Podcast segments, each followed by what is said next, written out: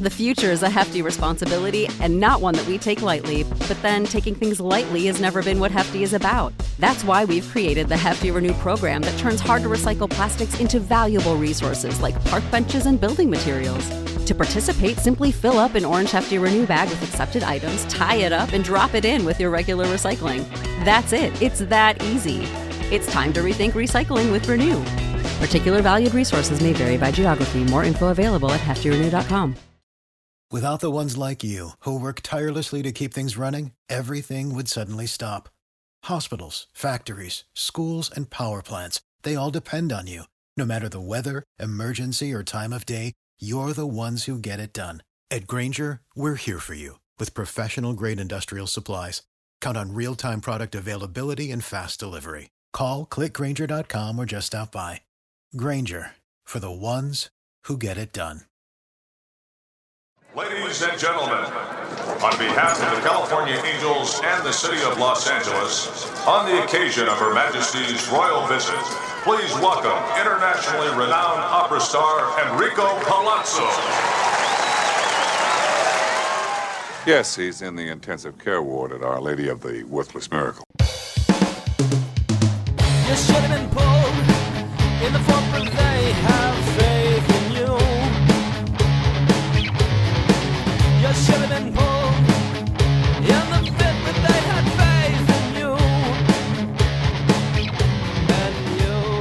are now locked into the Hey, it's Enrico Palazzo Fantasy Baseball Podcast, part of the Roto Fanatic Podcast Network. Go to rotofanatic.com today and check out Paul Mamino's GPS report. Every Thursday, Paul comes out with a new article about one pitcher, and he gives you everything you need to know.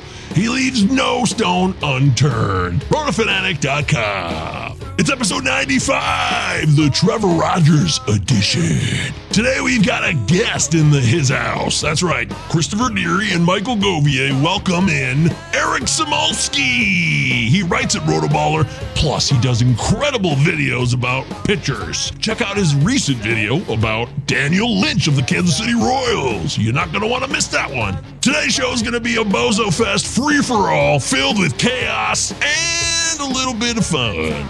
Injuries are a shit show right now, and you're gonna need our help more than ever. Take it away, boys! Welcome in to the Hey, the Rico Palazzo Fantasy Baseball Podcast, which is part of the Roto Fanatic Podcast Network. Go to rotofanatic.com right now. Go away from the show, or if you're listening to the podcast, pause it, type in rotofanatic.com, check out all of our great material. Closing remarks, Phil Goyette's rookie ladder, which is awesome. Phil's going to be on the show Friday, and so much more at rotofanatic.com. It's me, uh, MJ Govier. G-O-V is a Victor IER on Twitter. Of course, Christopher Deary, C. Deary 1999. Deary, What's going on, man? You gonna, you be all right? Are you coming down from this John Means high? yeah, I just found out about it. I just got home and I'm like, wow, that's awesome. Great for him. Uh, I said he was going to be a year away from being a stud, but it looks like he's already there. He's had a fantastic season so far, and today's no hitter, amazing. Well, yeah, well, what a perfect guest for us to have on today. Since we had a no hitter, we got a pitcher who got the job done, the third no hitter of this very young season. We got a guy who knows a thing or two about pitching. You can find him on Twitter at Sam Ski, S K I N Y C, which stands for New Year's Challenges. Uh, no, it's probably New York City. I know he. Yeah, I know he's in New York City because uh, I learned. You know, you were you were uh, stuck for a bit there because of some volcanic activities down there in the Caribbean. So it's good that you were able to survive all that, come home safe and sound, back to New York City. He writes for Rotoballer. He has his own website too, ericsamulski.com, and he knows a lot about pitching. Let's all give it up for Eric Samulski. How you doing, my friend?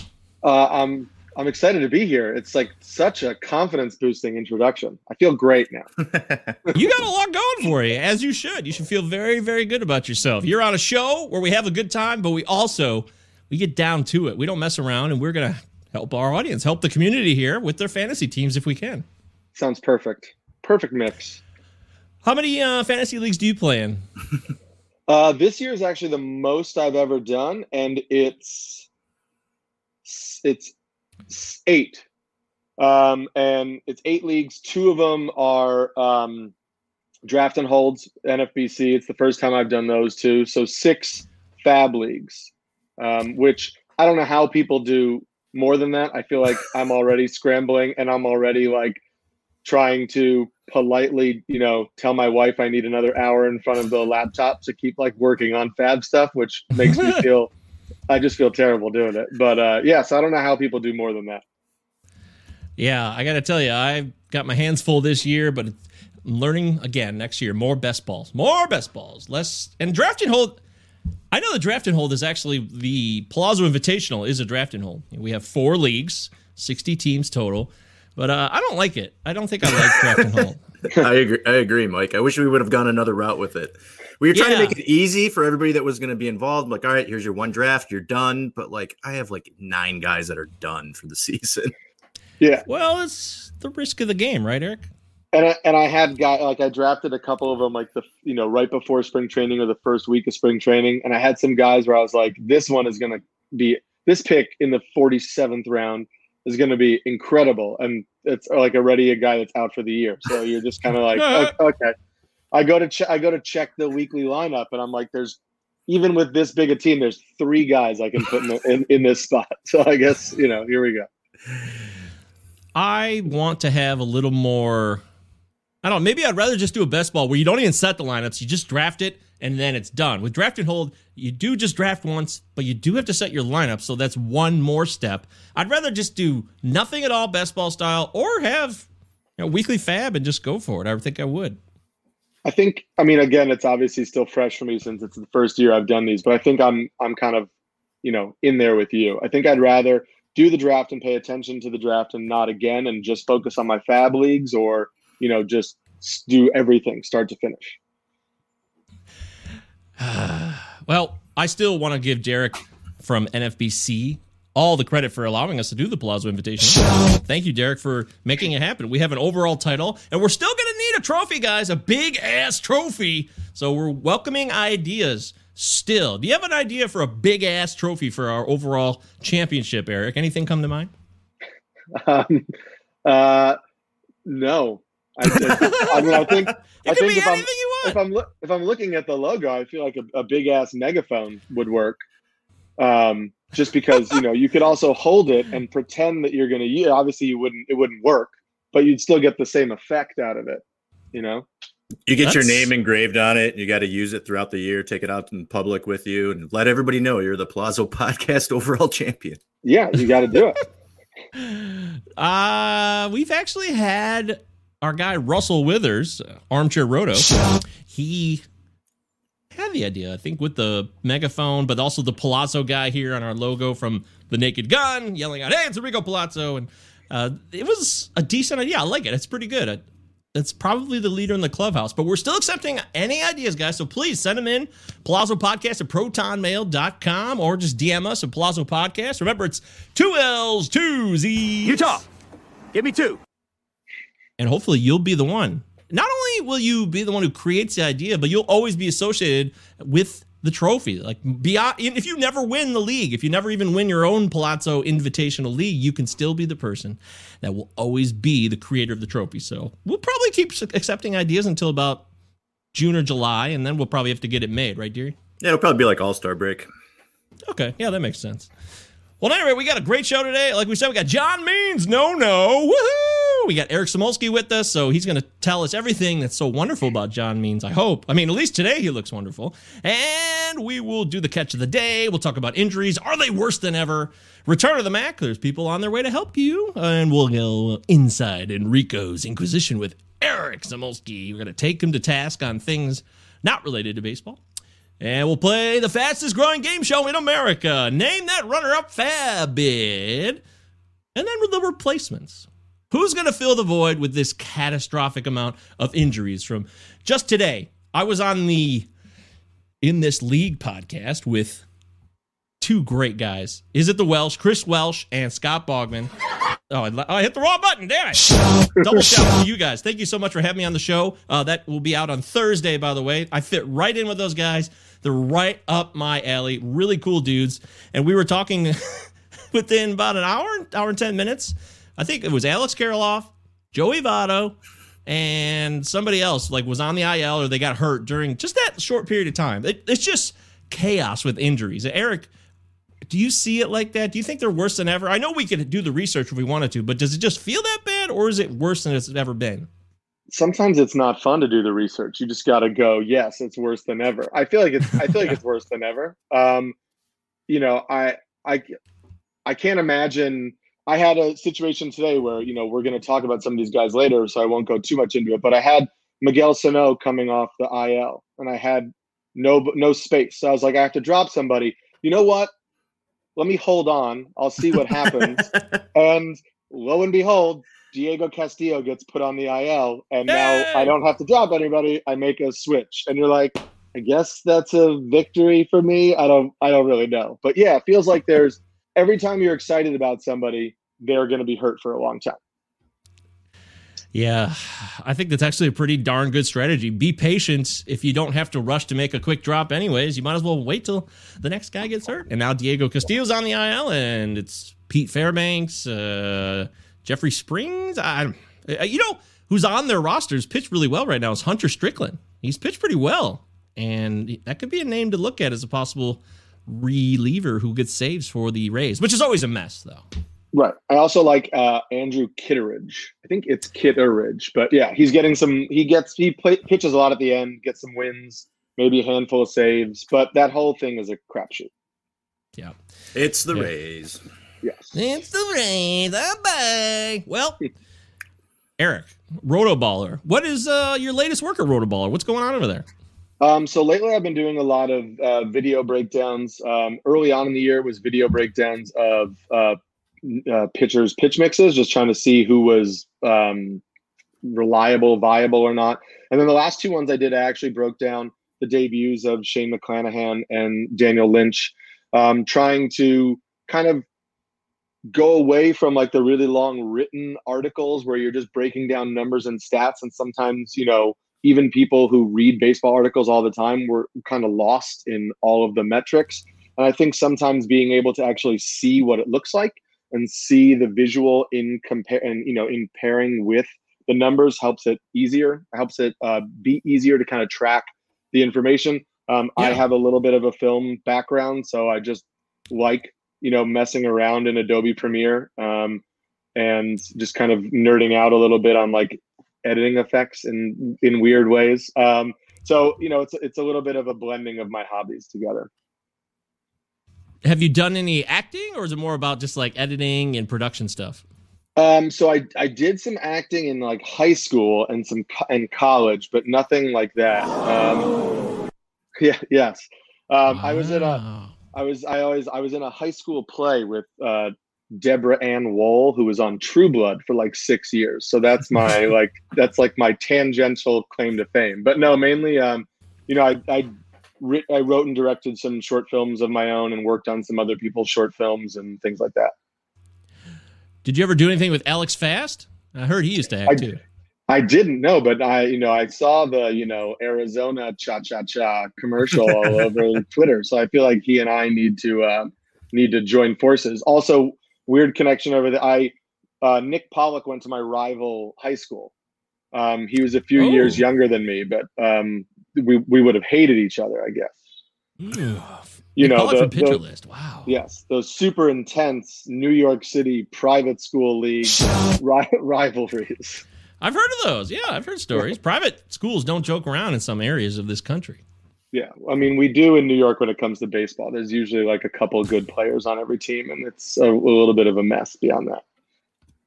Wow. Well, that's cool, man. You got a really interesting background. I hope that you continue to use all of your parts because I like using all Thank the you. parts. We we include humor in the show, and you know all of those things I've learned in the past. I've never. I worked in TV news briefly when I was younger, and I got out of it after like two years. But I learned a lot about production and stuff, so it's fun to include that. And I think if you can also differentiate yourself and just kind of show a a little bit more of personality and interesting techniques as opposed to just like throwing out boring stats. I think that makes you uh I think it makes it more interesting for people. But then again, maybe people just love boring ass stats and it really just doesn't matter. They just want the answer. That's all they want. Well, Mikey I- Michael Govier does have an Academy Award, Mike. That's true. Yeah. yeah, that was a big night for me a couple weeks ago. Michael Govier, So best weird. uh, best Oscar for best what was it? Animated shorts, I believe. Yeah. Yes. You did it. Congratulations. Congratulations. Yeah. Yeah, what a night. I actually wanted to contact him and like interview him because I do a movie podcast called Cinema Yeah. Nine Pod, and uh, I thought it'd be cool to get him on there, but I didn't. I feel like I'll wait till he dies down. He probably got a lot more like Sure. c- people reaching out to him after you win an Oscar. So He's on the cir- he's on the circuit right now doing all the shows, right? Prob- uh, I'm sure he did. I mean, there's enough Yeah. podcasts about movies okay. alone to keep him busy for the rest of the year. So,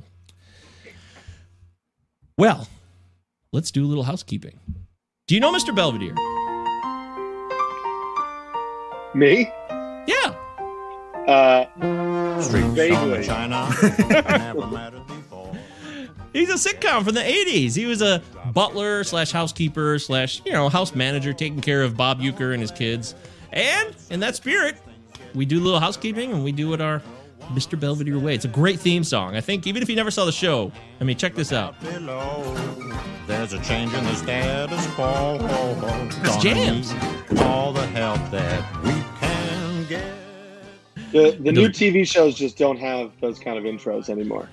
They don't. They do No. not. I mean, No, there's you no said like there's no jingle with like singing or anything. No, it's just some dark melodic like Yeah. Scandinavian you know mood music. So yeah. Hey, yeah, some of that's cool too, but yeah, you're right. For sure. Like yeah. Walking Dead, while, Game of Thrones, yeah, like this. Or It's not something you I want to listen to episode after episode. I'll check it out once. Yes. There was the forgetting Sarah Marshall. Remember, he writes ominous scores for that basically CSI show. It was Yeah, that was my favorite. All right, you want you want something ominous? Okay, yeah. He, hit- he hits the Seinfeld button. It was funny. It's a good movie. I like that movie. Great movie. At any rate, uh, we want to say thank you to the guys from the In This League podcast for having me on. It was super cool. It really was like a it's like a milestone marker for me. I really enjoyed my time with Bogman and the Welsh. Make sure you follow those guys if you're not already. They do their own thing. They do how they want, when they want. And I respect the hell out of that. I really do. So thanks to those guys for the time and the energy. And thanks to everybody else here who's been following and subbing the show. We had several new subs, dearie, to our YouTube channel because I did a video with Mason Dodd over at the Fantasy Flock Network. Follow him, Mason Dodd's Fantasy Flock Baseball Network. And he pumped us up. So we got about, I don't know, like 10 new subscribers. So thanks to all the new subs for coming in and giving us your time. We do appreciate it. And we just continue to grow bit by bit. And that's why we do this. We get to meet new people and have new experiences every day, dearie. Isn't it wonderful?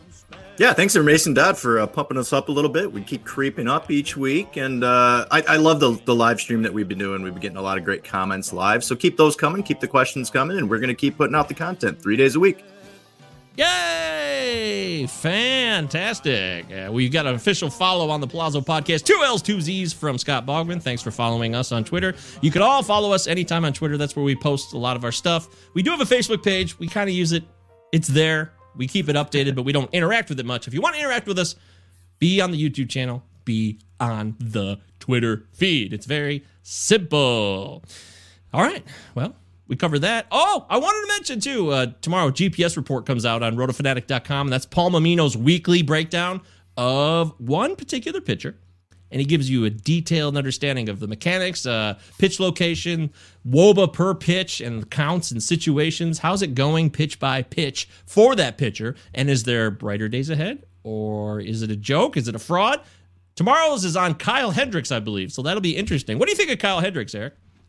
I'm a big fan. Um, I was actually uh, just talking about him uh, on a podcast called the the Operating Room. Um, Oh yeah, So, with the roto uh, surgeon, Kev. yes, with the roto surgeon. So Kev and I were talking about him actually right before the start against the Dodgers. Um, and I, I've I've always been a fan of Kyle Hendricks. I think potentially, you know, he looked like he just didn't have uh, command of his pitches. He wasn't, you know, hitting his spots, and I think it could have just been adjusting to the lighter ball because you know he's somebody who really is so precise about his location. Um, so you know, I advised holding strong, and maybe I have a bias for guys who just throw 85 mile an hour nothing. Um, but I, yeah, I'm in on. I'm I'm keeping the love for Kyle Hendricks. He looked much, much better yesterday against the Dodgers. Made me very happy. And it's also a lesson, folks. You gotta come back and put these guys in your lineup. If you drafted them and you trusted them in the first place, it's harder because after he got lit up by the Braves, it's like, oh man, it's he looks like he's lost right now. I can't start him against the Dodgers. The Dodgers offense is amazing, right? But you got to put him in there, and I'm glad I did. I did it in two leagues, and it worked out fantastically. You got to f- face that adversity and just go with what you wanted and what you believed in from the moment you created your team. It's very You, important. you, you've done the research. You picked a guy for a certain reason, and you don't want to be the guy that gives up too early and then someone gets hot and he ends up on someone else's team. So pick your spots when guys are struggling, like Kyle Hendricks. Yesterday's start looked a lot better. Seven hits, gave up one home run, but only one run. Looked a little better. I think over the next few starts, he starts to get back to what he's been in the groove of the last five years. Absolutely. Yeah. And like you said, Eric, yeah, the guy throws, you know, 87 max. I mean, he's a soft contact guy. But he's always he's always done that too. So when people are talking about oh his velocity's down, it's like his velocity's down, you know, less than a mile per hour. It's never been high. So I'm that stuff doesn't concern me too much. Great. Well, I trust your judgment, so that makes me feel good. I feel good about Kyle Hendricks rest of the year. That makes me happy. All right. Let's get into something we call leading off.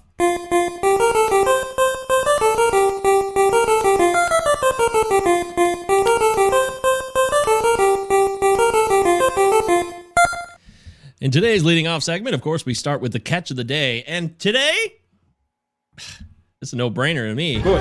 Our first catch of the day.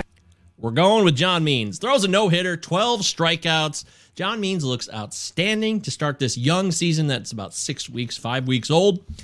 John Means, Mr. Samulski, catch of the day. Is he rest of season a guy that will continue to? I mean, there's going to be valleys, but generally, he's an ace. Or is he not an ace? Is he a you know, second or third guy in a rotation? But Stooch is still reliable, but not the guy who's going to carry your staff. Yeah, I'd call him a second or third guy in a rotation. Um, you know, I think, listen, I, I will admit to being late to the party on him. I thought, you know, Camden Yards, AL East, all of the reasons that people like, uh, you know, people like to pile on the Baltimore Orioles, you know, so all of those reasons I was kind of thinking his upside is capped. Uh, but I think the thing that has really impressed me this year is he's doing this without the max velocity that everybody was kind of hoping for. Uh, he came back last year and was like, you know, I mean, was showing like 95, 96. And everybody was like, oh, if he can throw that hard, there's a new level. But, you know, he's been throwing 92, 93 for most of the year and still being successful. And it's because, you know, his changeup is really damn good. Um, so I'm buying in. I don't think you should like sell high right now, but I wouldn't expect you know him to replace your you know your SP one on your fantasy team. But I think he can be a really good SP two for you. Yeah, I actually passed him up in my home league because he was available for trade. Because John, you know our buddy uh, Deary John, Johnny G, he's off Johnny to a G. horrible start. He's already giving up. He's like, Oh, no. I know it's, it's just barely May, but he's already he gave up. He traded JD Martinez and uh, He's given up already. yeah, he traded Martinez and John Means for youngsters already for Jo Adell and Andrew Oh, Vaughn and draft picks. And Oh. John Means looks really good right now. But Deary, do you think Deary is is Means as good as he looked? Is he a guy who could strike out ten K per nine? Yeah, I mean, right right now this year he was at nine point two four coming into this start, so it's probably bumped over ten now. What's been really impressive is anytime people have been on base, he's gotten out of jams. His left on base percentage is hundred percent right now, which is amazing, and he's not giving up the home run. Which he did last year at a 21.8% clip. So I, I think Eric got got nailed it right there, saying he's he's your SP2, you know, high SP3 guy. Uh, and if you drafted him, you probably got him at a really good value. He's he's probably overperforming right now, but I think most projections, you know, of, people that liked him had him at like a 3.5, 3.6 ERA and a, a guy that could possibly win some games for Baltimore. And you know, he's got four wins now, so it, it's a pretty good start. And he's looked really good through his starts. And uh, yeah, I think he has pretty good value. I I don't think you rush out and trade him or rush out and grab him. I think you just hold on to him. And I, I think he's he, he's in that same kind of like ethic of where uh you know Brady Singer is at a guy that really has the stuff who could be coming like getting to that tier one guy over the next Hmm. couple of years in a dynasty. I think John Means is a great, great hold right now. Genius, genius, genius. John Means, I'm all in. I think John Means is right in the prime of his career right now. He just turned 28 years old. He'll be in that rotation because I think he's not free agent until 25. So unless the Orioles want to move him, which I guess you know they're rebuilding still, so he could be part of a deal that happens at some point. But I could also see him being a cornerstone to help the young pitchers that are coming up, like Grayson Rodriguez and other young O's pitchers. So congratulations to John Means on a no hitter. Well done, sir. We're very happy for you, and it's a very special day. Three cheers. Uh, we want to also give credits. This is a a dual catch of the day because I got to give it up to Dylan Cease. I mean, he absolutely looked fantastic. Our first catch of the day. Against the Reds. Now, I thought it was a joke when last start he did it against the Tigers. Anybody could do it against the Tigers. The Tigers are an incredible joke of an organization from top to bottom. Deary, I've been thinking about this, by the way. I haven't talked to you about this, but I, I'm just sick of it. I, I was listening to our local radio show, Valenti, on Monday, going off about Ilitch, and I'm like, yeah, that's what I've been saying. I hate Ilitch is the problem. It's not Al Avila's fault, the GM. It's Chris Ilitch. He doesn't say anything. You have no direction. This rebuild is way past the point of where it should be. We're like starting over again. I am pissed. I am really pissed. And I'm going to be vocal about it because we have to demand accountability from the people in power. As you should. Local radio has been shitting on him for three straight days now. Now they're going Good. into like business dealings, and now he wants to buy like a casino out in Jersey. You know, this guy's a billionaire. Came, you know, obviously the son of Mike Ilitch, who Mike Ilitch, all Mike Ilitch did was spend on the Red Wings and the Tigers for 30 years. And now we're in what year five, year six of a rebuild with the Tigers, and there's just nothing to show for it. You're not going to turn this team around with just youngsters. You need to go out and spend some money. And if they don't do anything this offseason, like I'm going to be just really, really pissed. I mean, I, I think Avila, like, he hasn't been able to do anything here. Some of his trades have been extremely underwhelming. Didn't get anything back for, you know, the Verlander deal was a poor deal. None of those guys we got Ugh. back. JD Martinez into- is amazing. Into anything. got nothing from him. JD Martinez is still a great player. We got Dawel Lugo is trash. Yeah, I was fine with giving up on those guys guys because it was time for rebuild, but you didn't get anything back for it. I mean, Jake Rogers, Daz Cameron, like who are these guys? These guys aren't going to be major league rostered players in the near future. So it, it's really, really frustrating as a Tigers fan because we had 12 years of greatness around here and never got that ship, and now we're just in purgatory. I'm sorry, Eric. Sorry, we're getting pissed. No. I, I was gonna say I, I listen. I don't even think it's just you have to go out and spend a lot of money. Even something like you know CJ Cron. I mean, he he walked and took a minor league contract with the Rockies. Like you you can't afford a minor league contract. You can't afford a, a very small like minimum contract. I mean, there was nobody waiting to take his spot at first base, right? It wasn't like you're in a White Sox situation and you can be like, oh, we'll just let Andrew Vaughn, even though they're not letting Andrew Vaughn play, so that's a bad example. But you know, like we'll just let the next guy go. I mean, why not try to why not try to sign a reliable veteran, um, you know, to take some innings? I even look at like, you know, look at what the Red Sox are doing. They had a terrible year last year, right? They go out and they take small It just cut off for some reason. But it says you're not muted, so those of you listening to the podcast, please hold while we fix this audio issue. Uh, Yeah, I mean, what Eric's trying to get get at is small signings, two, three year deals on guys that are affordable, that are veterans that can help you out, and that's what a CJ Cron would have done. And we got what ten games out of CJ Cron before he got hurt. I was so glad to hear Valenti get on Ilitch's case, man. Made my day. I'm happy. You know, and CJ Cron, I actually gave the Tigers credit. Remember, we talked in the preseason. I was like, well, they must know something. I'm so dumb, so gullible. They must know something about Cron's knee. That's why they didn't re-sign him. That was smart on their part. The Rockies are going to get burned on that. I mean, Jonathan Schoop's playing first base for them right now, and he's been atrocious this year as well. I, I mean, know. they, I- I, was surprised to see they put up seven runs last night. Now they gave up eleven, but They got shut out three out of four games, and then suddenly they scored runs. It's amazing. So you know, I feel really bad for a guy like Robbie Grossman. I know Robbie Grossman's only batting like 225, but he has over 20 walks and he's got a great on base percentage. He's got six stolen bases. yeah, he stole two last night. But he's batting at the top of the lineup of the worst team in the league. Like, if this guy was batting at the top of the lineup for like a team that's like at least 500, like his fantasy value would skyrocket right now. Yeah, it's bad. It's really bad. And, but Dylan Cease, we're supposed to talk about in the first place. That's why I didn't buy into it. He was good against the Tigers in his last start. And then yesterday, though, against the Reds, 11 strikeouts, three walks. But he looked, the Reds are a legit offense. Are they not, Eric? They they are. He's Can back. you hear me now? Yeah, we're good. Yeah, you sound Oh great, my just like you always did. Oh, my, it's perfect. Uh, listen, thanks for thanks for your patience, guys. Appreciate Of it. Of course, things happen. Don't worry. If Yeah. nothing mattered. In the end, one day we'll all be dead, and this will all be a distant memory. So it's not that important. But I do enjoy being here. I really do. So we're talking Dylan Cease now. Dylan Cease. Oh wait, wait, wait, wait. Oh wait. I wanted to ask him about the Tigers because I was talking about the fact that there might not really be anything in this cupboard beyond Torkelson and maybe Riley Greene. What do you think of these supposed prospects? Mize, Skubal, Manning. Manning had his first minor league starts. The minor leagues are back, by the way. Woohoo! So great to have the minor leagues back in business. I'm, I'm really, really excited about it. In fact, Deary, we should really make an effort to go like some Mud Hens games, support minor league baseball more That's than ever. call. We really should do that because Toledo's only 40, 45 minutes. Yeah, we'll us. get there in 45 minutes, and there's going to be a bigger turnout down there in uh, than Comerica. yeah, seriously. There's Renato Nunez and Omar Mazar are cranking home runs down there, but Matt Manning gave up five runs yesterday, struck out six. His first start of the year. He's at AAA. What do you think of these three guys briefly? Is because you know pitching prospects don't always work out. You know that.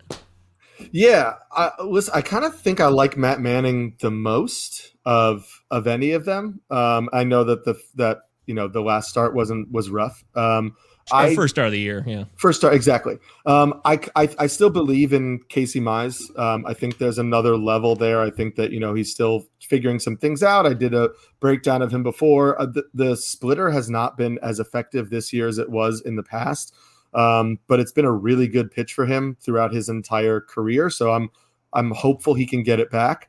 Uh, Skubal, I know people are are high on. I I think his breaking stuff is a mess right now. Um, Mm. I I cannot he can't seem to he's got good raw stuff, but he can't seem to command it.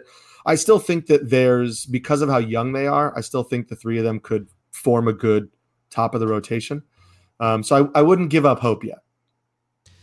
Oh, Brian says stormy weather in New York City could be the issue. That that is what I'm going for, and I will blame Spectrum. And if anybody else would like to blame Spectrum, um, feel free to reach out to them and ask them why my internet keeps crapping out on me all the time. I hear so much crap about Spectrum out there. It's terrible, and it's like the and it's the only it's the basically the only game in town. I have Spectrum. Oh, you bad. do? It's Oh. been shockingly good. Yeah, it's weird. Nice. I'm like in the Livonia's of the Spectrum zone. It's not a Comcast area. It's very weird how these That's weird. cities. I don't. Who knows what kind of bullshit handshake Yeah. deals and payoffs are going on behind the scenes. But anyways, villages are probably involved. that was a good one. Uh, in the end, I actually think Skubal. This is long term, but I think Skubal is going to be in the pen down the road long term. But maybe that won't go that way. You know, maybe it will still work out as it started. But I'm with you, and I appreciate that. But let's talk Dylan Cease then. Dylan Cease. While you were gone, I was saying to Deary that Dylan Cease played great against the Tigers. Anybody could play great against the Tigers because their offense sucks. But he looked really good against the Reds yesterday with 11 Ks. He did have three walks, but Dylan Cease, is he having a Giolito type, like 2019 esque Giolito breakout, or is this temporary? Can I straddle the fence a little bit? Sure. You do whatever you want. Um, I I have always been a big Dylan Cease fan. I mean, I think that you just watch him pitch, and there's so much ability there. I don't know that I'm going to bank on a Giolito breakout because I I see him like mentally take himself out of games a lot. Um, Hmm. You know, there were a couple games early on. He was on like my TGFBI team, so I was watching early to see how he was doing, and he was getting some you know squeezed on some calls, and you can kind of see like on his face the way that he almost like starts second guessing everything that he's doing. Um, and that's where you can see some starts start to unravel or he gets some big innings against him. And I feel like he kind of just loses the zone. Um, but you know, what, what I like is in the Tigers start, you know, the, the slider was really good. It was like a big uh, swing and miss pitch for him. Um, and then in the red start, uh, the slider was also really effective, but he used the changeup more. So he's starting to kind of show some consistency with the with the breaking pitches that has me believing that at least at the bare minimum, he's no longer going to be a waiver wire guy. He's somebody you can hold on to. Uh, I had this feeling come over me yesterday when I saw, because I, I didn't catch the start in real time. I saw the box score and I was like, what? 11 strikeouts? Whoa. and I had this feeling like I really missed out. It was like a terrible feeling of anxiety. Like, oh no, I, I just didn't even consider Dylan Cease in 2021. Did I totally blow it?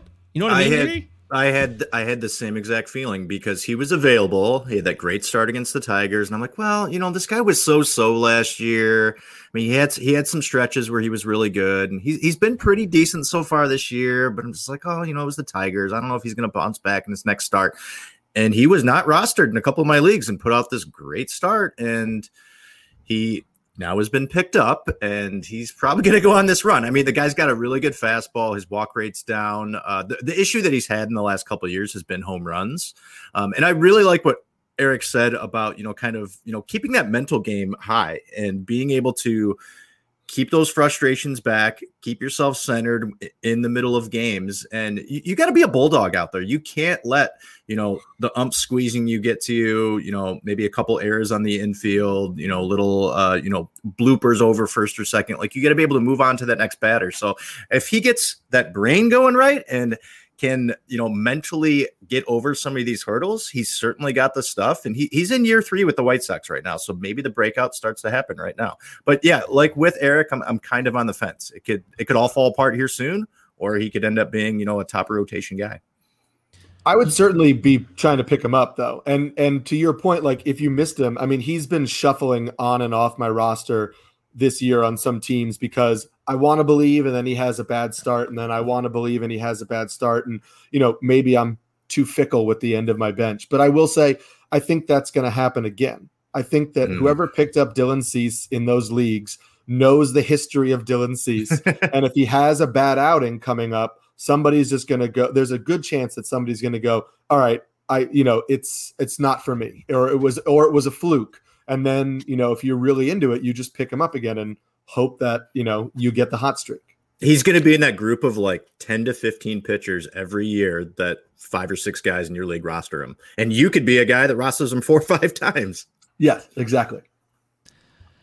The thing that was legitimate about his start against the reds is there was just no none no hard hit balls at all. There's one hit and yes he walked three. Uh, that's part of the issue. That'll that'll still rear its ugly head. It's going to be part of him still maturing. But nobody really put any mustard on any of the balls. And this is the Reds lineup that's solid. You know, Jesse Winker, Nick Castellanos, Joey Votto, who's hurt now, Moustakas, Suarez. I mean, these guys speak for themselves. These guys are all heavy hitters, and nobody could touch him. That's impressive to me. So I'm going to take that as legitimate in the box, you know, in the sample size, small sample size that it is, and go from there. But I'm looking forward to seeing how he goes from here, which I'm expecting good times. I really am. So if you have Dylan Cease, congratulations. If you don't have him, maybe think about what would we give up to give Dylan to get Dylan Cease? Like, would we give up? Uh, let me give you a couple examples here, Eric. I'll throw out a player's name and you tell me if you would give up. Uh, would you give up Francisco Lindor for Dylan Cease? I would not. No. Okay, that's smart. Good. That was a test. How about da- uh, Sh- Shane McClanahan? Would you rather have Shane McClanahan or Dylan Cease? Oh man, you just you picked up on like my new love interest right now. I can't do it to Shane. can't do it. well, that's fine. Uh, let me give you a hitter. Uh, hmm. How about Nick Solak for Dylan Cease? I take Solak. Um, yeah, I'm a big I'm a big Solak fan. He's hitting at the top of that order. A lot of lot of runs, power, speed. Yeah, I'm I'm big on him. Okay. Uh, Deary, would you rather have Dansby Swanson or Dylan Cease? Oh man, I'm waiting for Dansby to heat up. It hasn't happened. No, um, 288 I, OBP. Yeah, but I trust in Dansby Swanson a little more than Dylan Cease. Obviously, a lot will depend on how your roster is constructed. If you're really yes, hurting for yes. pitching right now, maybe you got two really good starters and you're just really thin at like an SP3 or an SP4. I mean, Cease could fit that fit that mold right there yeah, this is all in a vacuum, of course. So just a couple of names I threw out there on the Hey, it's Rico Palazzo Fantasy Baseball Podcast. We're trying to get you guys the right players before they're That one is long gone. That's right. And then you miss out an opportunity. I don't want that to happen to anybody. Don't forget it's Palazzo Podcast at protonmail.com. Palazzo Podcast, two L's, two Z's. Utah. Give me two. We're talking with Eric Samulski. You can follow him at Sam Ski NYC. It's so easy. It's Sam Ski S K I NYC. It fits in three little parsibles. It's perfect. I love it. And of course, Chris Deary, C Deary, 1999. All right, uh, we'll talk about the injuries when we talk replacements. Let's move into Return of the Man. Yeah, it's Return of the Mac. That's right. By Mark Harrison. Is that right, Deary? Did I get it right this time? Mark Morrison. Morrison. Every week. Harrison again. Damn it. but it was it was almost like I was hearing the track live. Well, that if you, in the podcast version, you will absolutely hear the music on the podcast edition. But YouTube, uh oh, no copyrighted music on YouTube. But in the podcast version, it's playing right now and it's fantastic. We're all feeling it. No. Daniel Lynch made his debut Monday. Came up from the minors. Eric Samulski, I feel like you know more about Lynch than the average Joe. What do you think of Lynch going forward? Is he going to stick around? Is he going to come back up and be a regular part of this rotation? What do you make of the man? Um, I like him. I think he's. I think he's here to stay. Um, I don't know why you would. First of all, the Royals are competing. I'm there in first right now. Um, and you know, I think that it's a well constructed team, and they're going to compete throughout the rest of the year. Um, I don't think you bring him up unless you plan to keep him up. And I think also, you know, he is a he's a polished pitcher in the sense that he pitches with composure and he pitches, you know, there's a consistency in command and repeated delivery. So I don't think that you're going to see like crazy blowups out of him. Um, you know, fastball was mid 90s. Uh, I've heard that he can run it up to like 97, 98. I didn't see that in the first start, but you're still talking about 95 from a left hand pitcher, which is great. Um, he's got like this weird slider, but with a knuckle grip.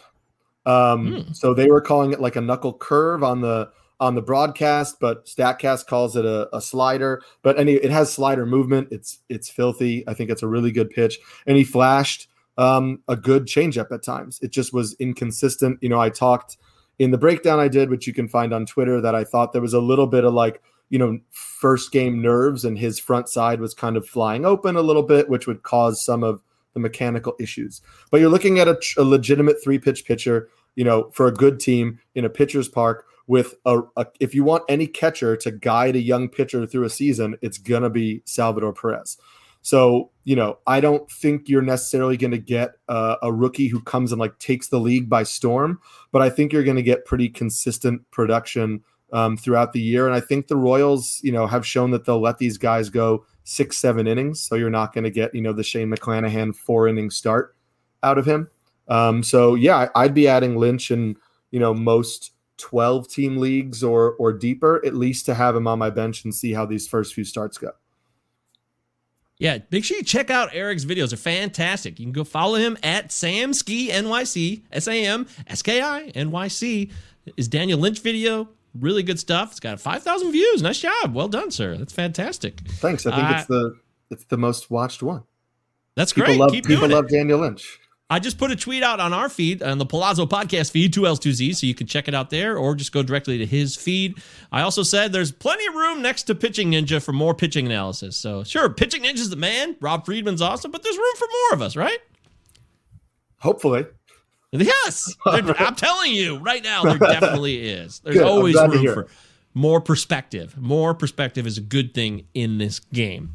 Uh, Deary, Danielle Lynch, did you pick him up anywhere? Did you take any shots on him? or No, I did. I didn't. I watched that start. Uh, electric slider. I like it a lot. He threw it thirty eight percent of the time. Decent enough fastball. Big, tall kid, six foot six. I think my concern with him in owning him in a redraft league is how many innings are we going to get from him?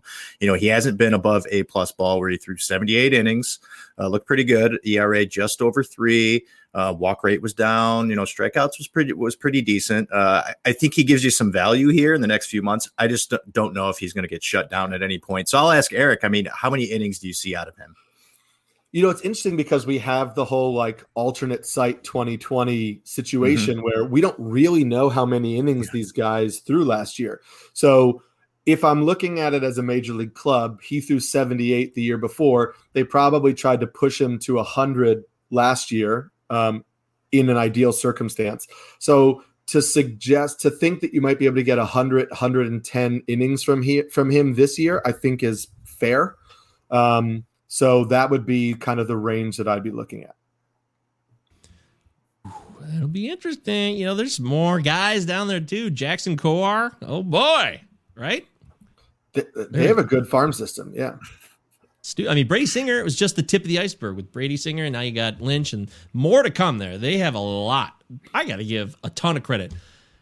Dayton Moore's done a great job. That's a GM. See, there's a GM you can get behind. He's done so much with so little, and he's won a World Series too. That guy is. How do, how do you like this in the last 12 years? They go from shit to World Series champs, making it two years in a row, winning it one year, back to kind of middle of the road. And now they're in first place and competing in the Central and have an excellent farm system. Like that's how you do it.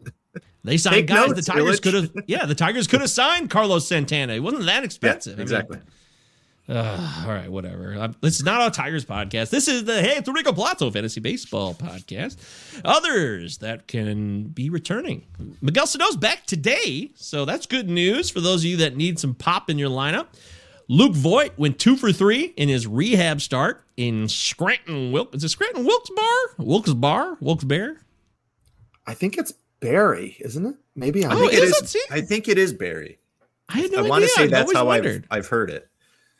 I've never known. I've never known for sure. I always say Scranton Wilkes Bear. So what the hell do I know? But yeah, he went two for three. Scranton Wilkes Berry, and he's probably going to be with the Yankees very, very shortly. So I'm excited about that. If you have Luke Voit, I'm sure you've had him on the IL. There's probably no way in hell he's on anybody's waiver wire unless it's a 10 team league. Maybe he might be on the waiver wire, but you should be grabbing him as long as he's healthy. We're pretty much guaranteed power, right, Eric? I think so. Yeah. I mean, you know, the was the the foot issue is a is a problem in terms of you know just kind of like using the lower half to get power. Um, but I think that he's you know he's he's done his time so to speak on the IL. So you would like to believe that he's not coming back unless he's fully healthy. And I think that that you know that bat plays. I think the power is legit, and in that park and with that lineup, I think you know you should get really good production for the rest of the year. Yeah, and I think the That good is news so is the good news with him being able to come back and play first base is there won't be a ton of wear and tear on his lower body, so he can just be over at first and hopefully knock enough out of the park that he's just trotting around the bases and not having to sprint. Yeah, he's going to hit a lot of home runs, but he's still going to do a lot of. And he stood there like the house by the side of the road and watched it go by. Struck him out. That's part of the game. Strikeouts are part of the game. Max Fried is back right now as we do this show live at 7:47 Eastern Time. Max Fried, two innings in, one hit, three strikeouts on the road against the Nats. That is good news to see him back in business.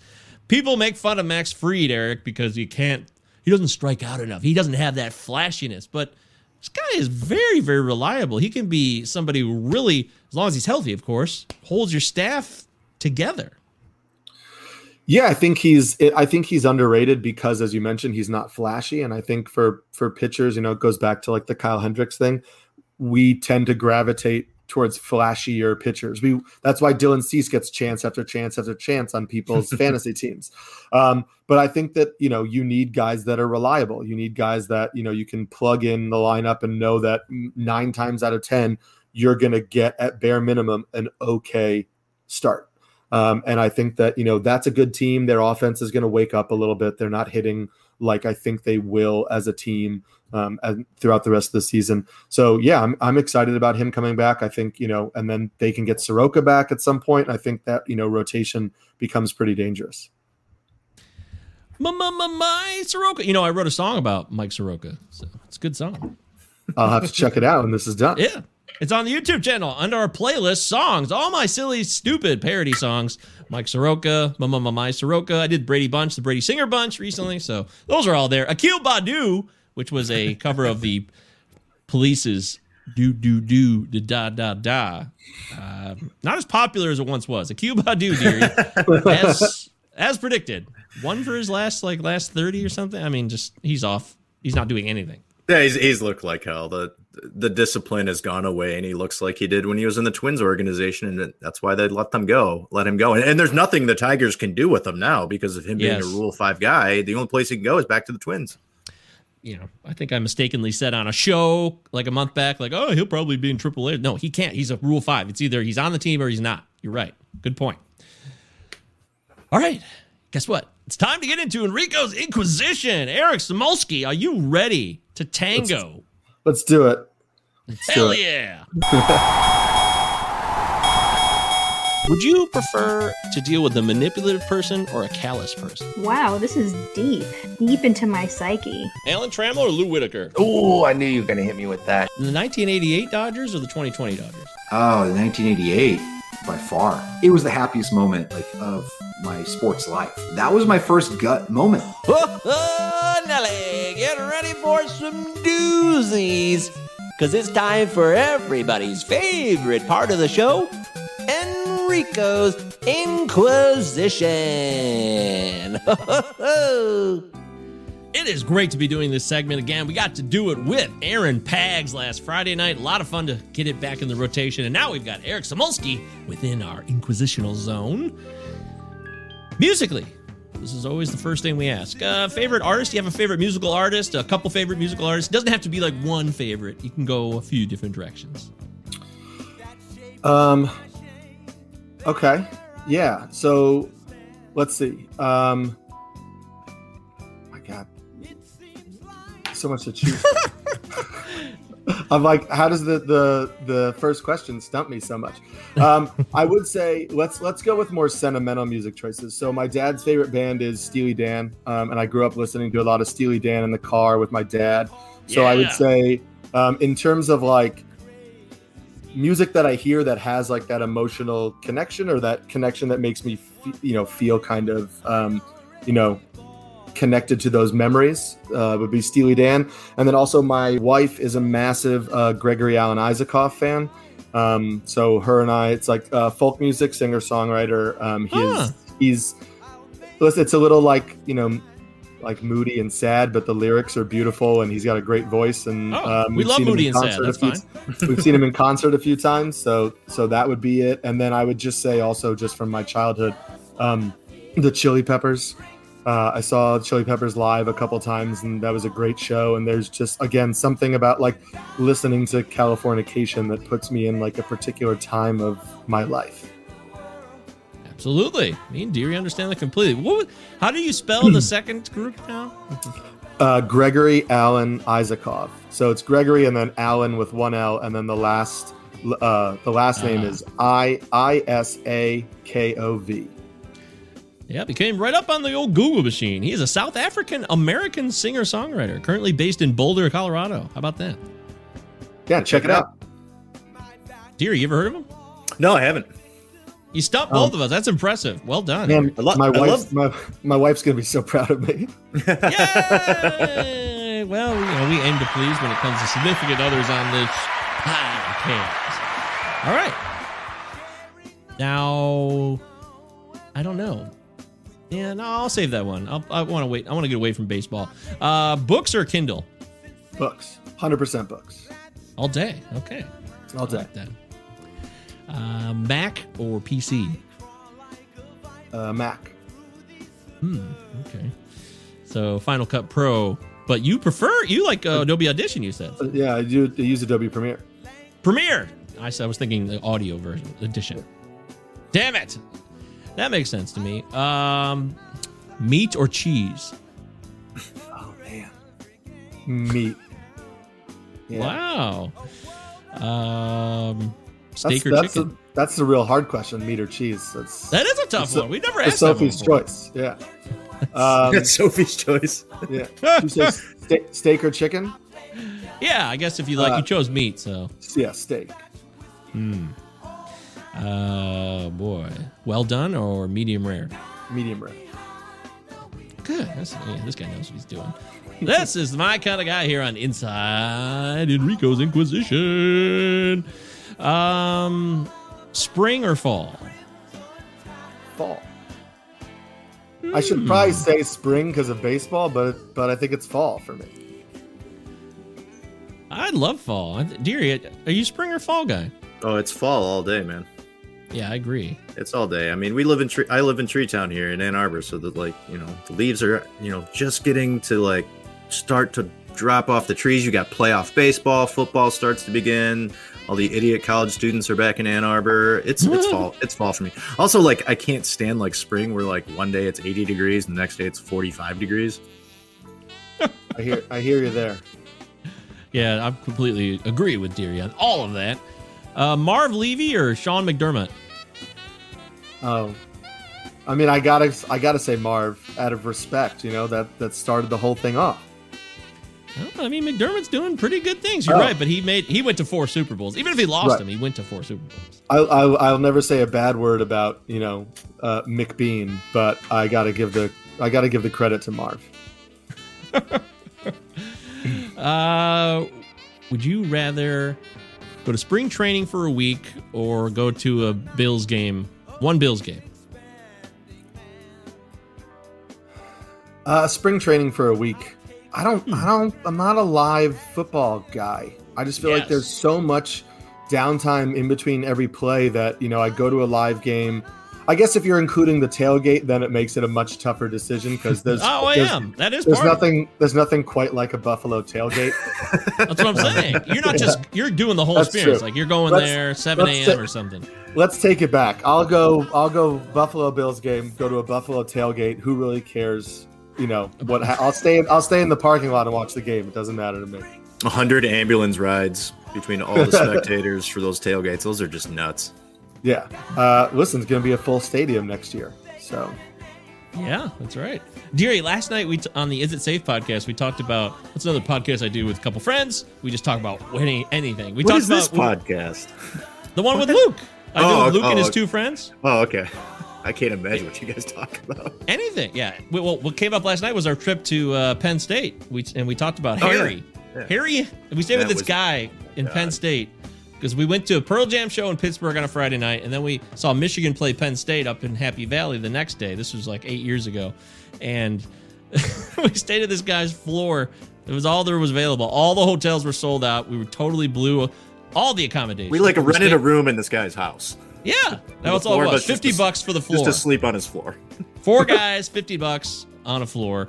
And it turns out he was a former Penn State football player. And I looked him up yesterday. We were checking in because we were like, what was his name? We knew his name was Harry. And it turns out his name's Harry Hamilton. And we look, we Googled him, and there's this whole this new shit was going down in his life. Like his Wikipedia page had this stuff about this. It was just crazy. It would blow your mind, Deary. It would blow your mind. You gotta Remember- check it out. Remember his dog's name? No. His dog's name was George Bush. Oh yeah. There you go. so weird. I did not remember that one. I do remember his kid was there who was estranged from him for a long time. It's so weird. It's so bizarre, man. It's some it old, was. so some old guy like pick us up to take us down to the stadium, and just drop us off. It's like very odd. That's living life. Eric, do you have a weird story like that where you just went on a trip and just weird things happen? I- feel like every trip my wife and I go on now, a weird thing happens. Whether it's a you know a volcano erupting. We were we went on a we went on a trip before our wedding. We went to Portugal, and there were uh, wildfires that were so bad to the extent that we were driving, and it, we're just like driving on a highway in Portugal, and all of a sudden this man jumps out in front of the highway and is just like waving his hands wildly, and he was escorting. He was trying to get everybody off the highway because the fire was like approaching the highway. So and just everything now, I feel like there's there's something going on. He sounds like Don't a Bills be that fan. guy. Yes. Uh, listen, I, I, I mean, I, I hear, I heard your story, and it reminded me of, you know, I went to Michigan versus Ohio State in Ann Arbor in 2007, um, and the same thing. Slept on, slept on my friend's floor. Woke up at 6:30 in the morning to start, you know, getting ready for the game. Um, it was a horrible game. It was, four, It it was. was. the, that was the Beanie Wells 14 to three Ohio State game. Yeah, it was awful. Raining. It was raining the entire time. Uh, I'm convinced that I had like hypothermia because I was just in like a t-shirt standing in the rain the whole time. Um, yeah, and then you do what you what you do in college, which is we went back to the house and slept for four or five hours, and then got up and tried to go out again that night. That's There- there's a very good chance we may have bumped into you at some point during that day. No way.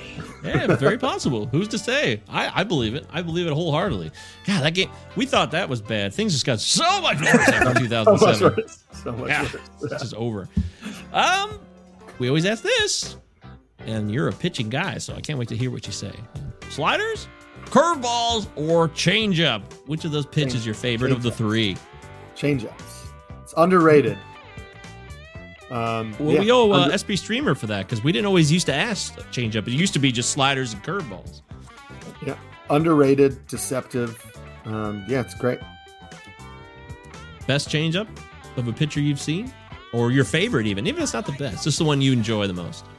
I will say, just because you know, I think we got to keep ourselves humble sometimes. Um, the pitcher on my team in college, his name is Ryan Hopkins. Doesn't even pitch anymore. He's an engineer. So hey, Hop. Um, but he he we were at an inter squad scrimmage, and his changeup was so good that he literally told me he was throwing a changeup, and I still swung and missed at his changeup. Before the pitch, he gave me the signal changeup. I sat on his changeup, and it dropped so much that I swung right over the top of it. So, wow, yeah, Dude, that's pretty cool, huh, Deary? That's Jamie Moyer style. That's how you Yeah. pitch till you're 48. I hate. Oh man, I, I hate the changeup. One because I I couldn't throw it, and two because I couldn't hit it either. it, I, I think a good changeup can make you look just as foolish as a good breaking ball, as a hitter. Oh, yeah, absolutely. That's that's that's you. You're dropping to your knees on those.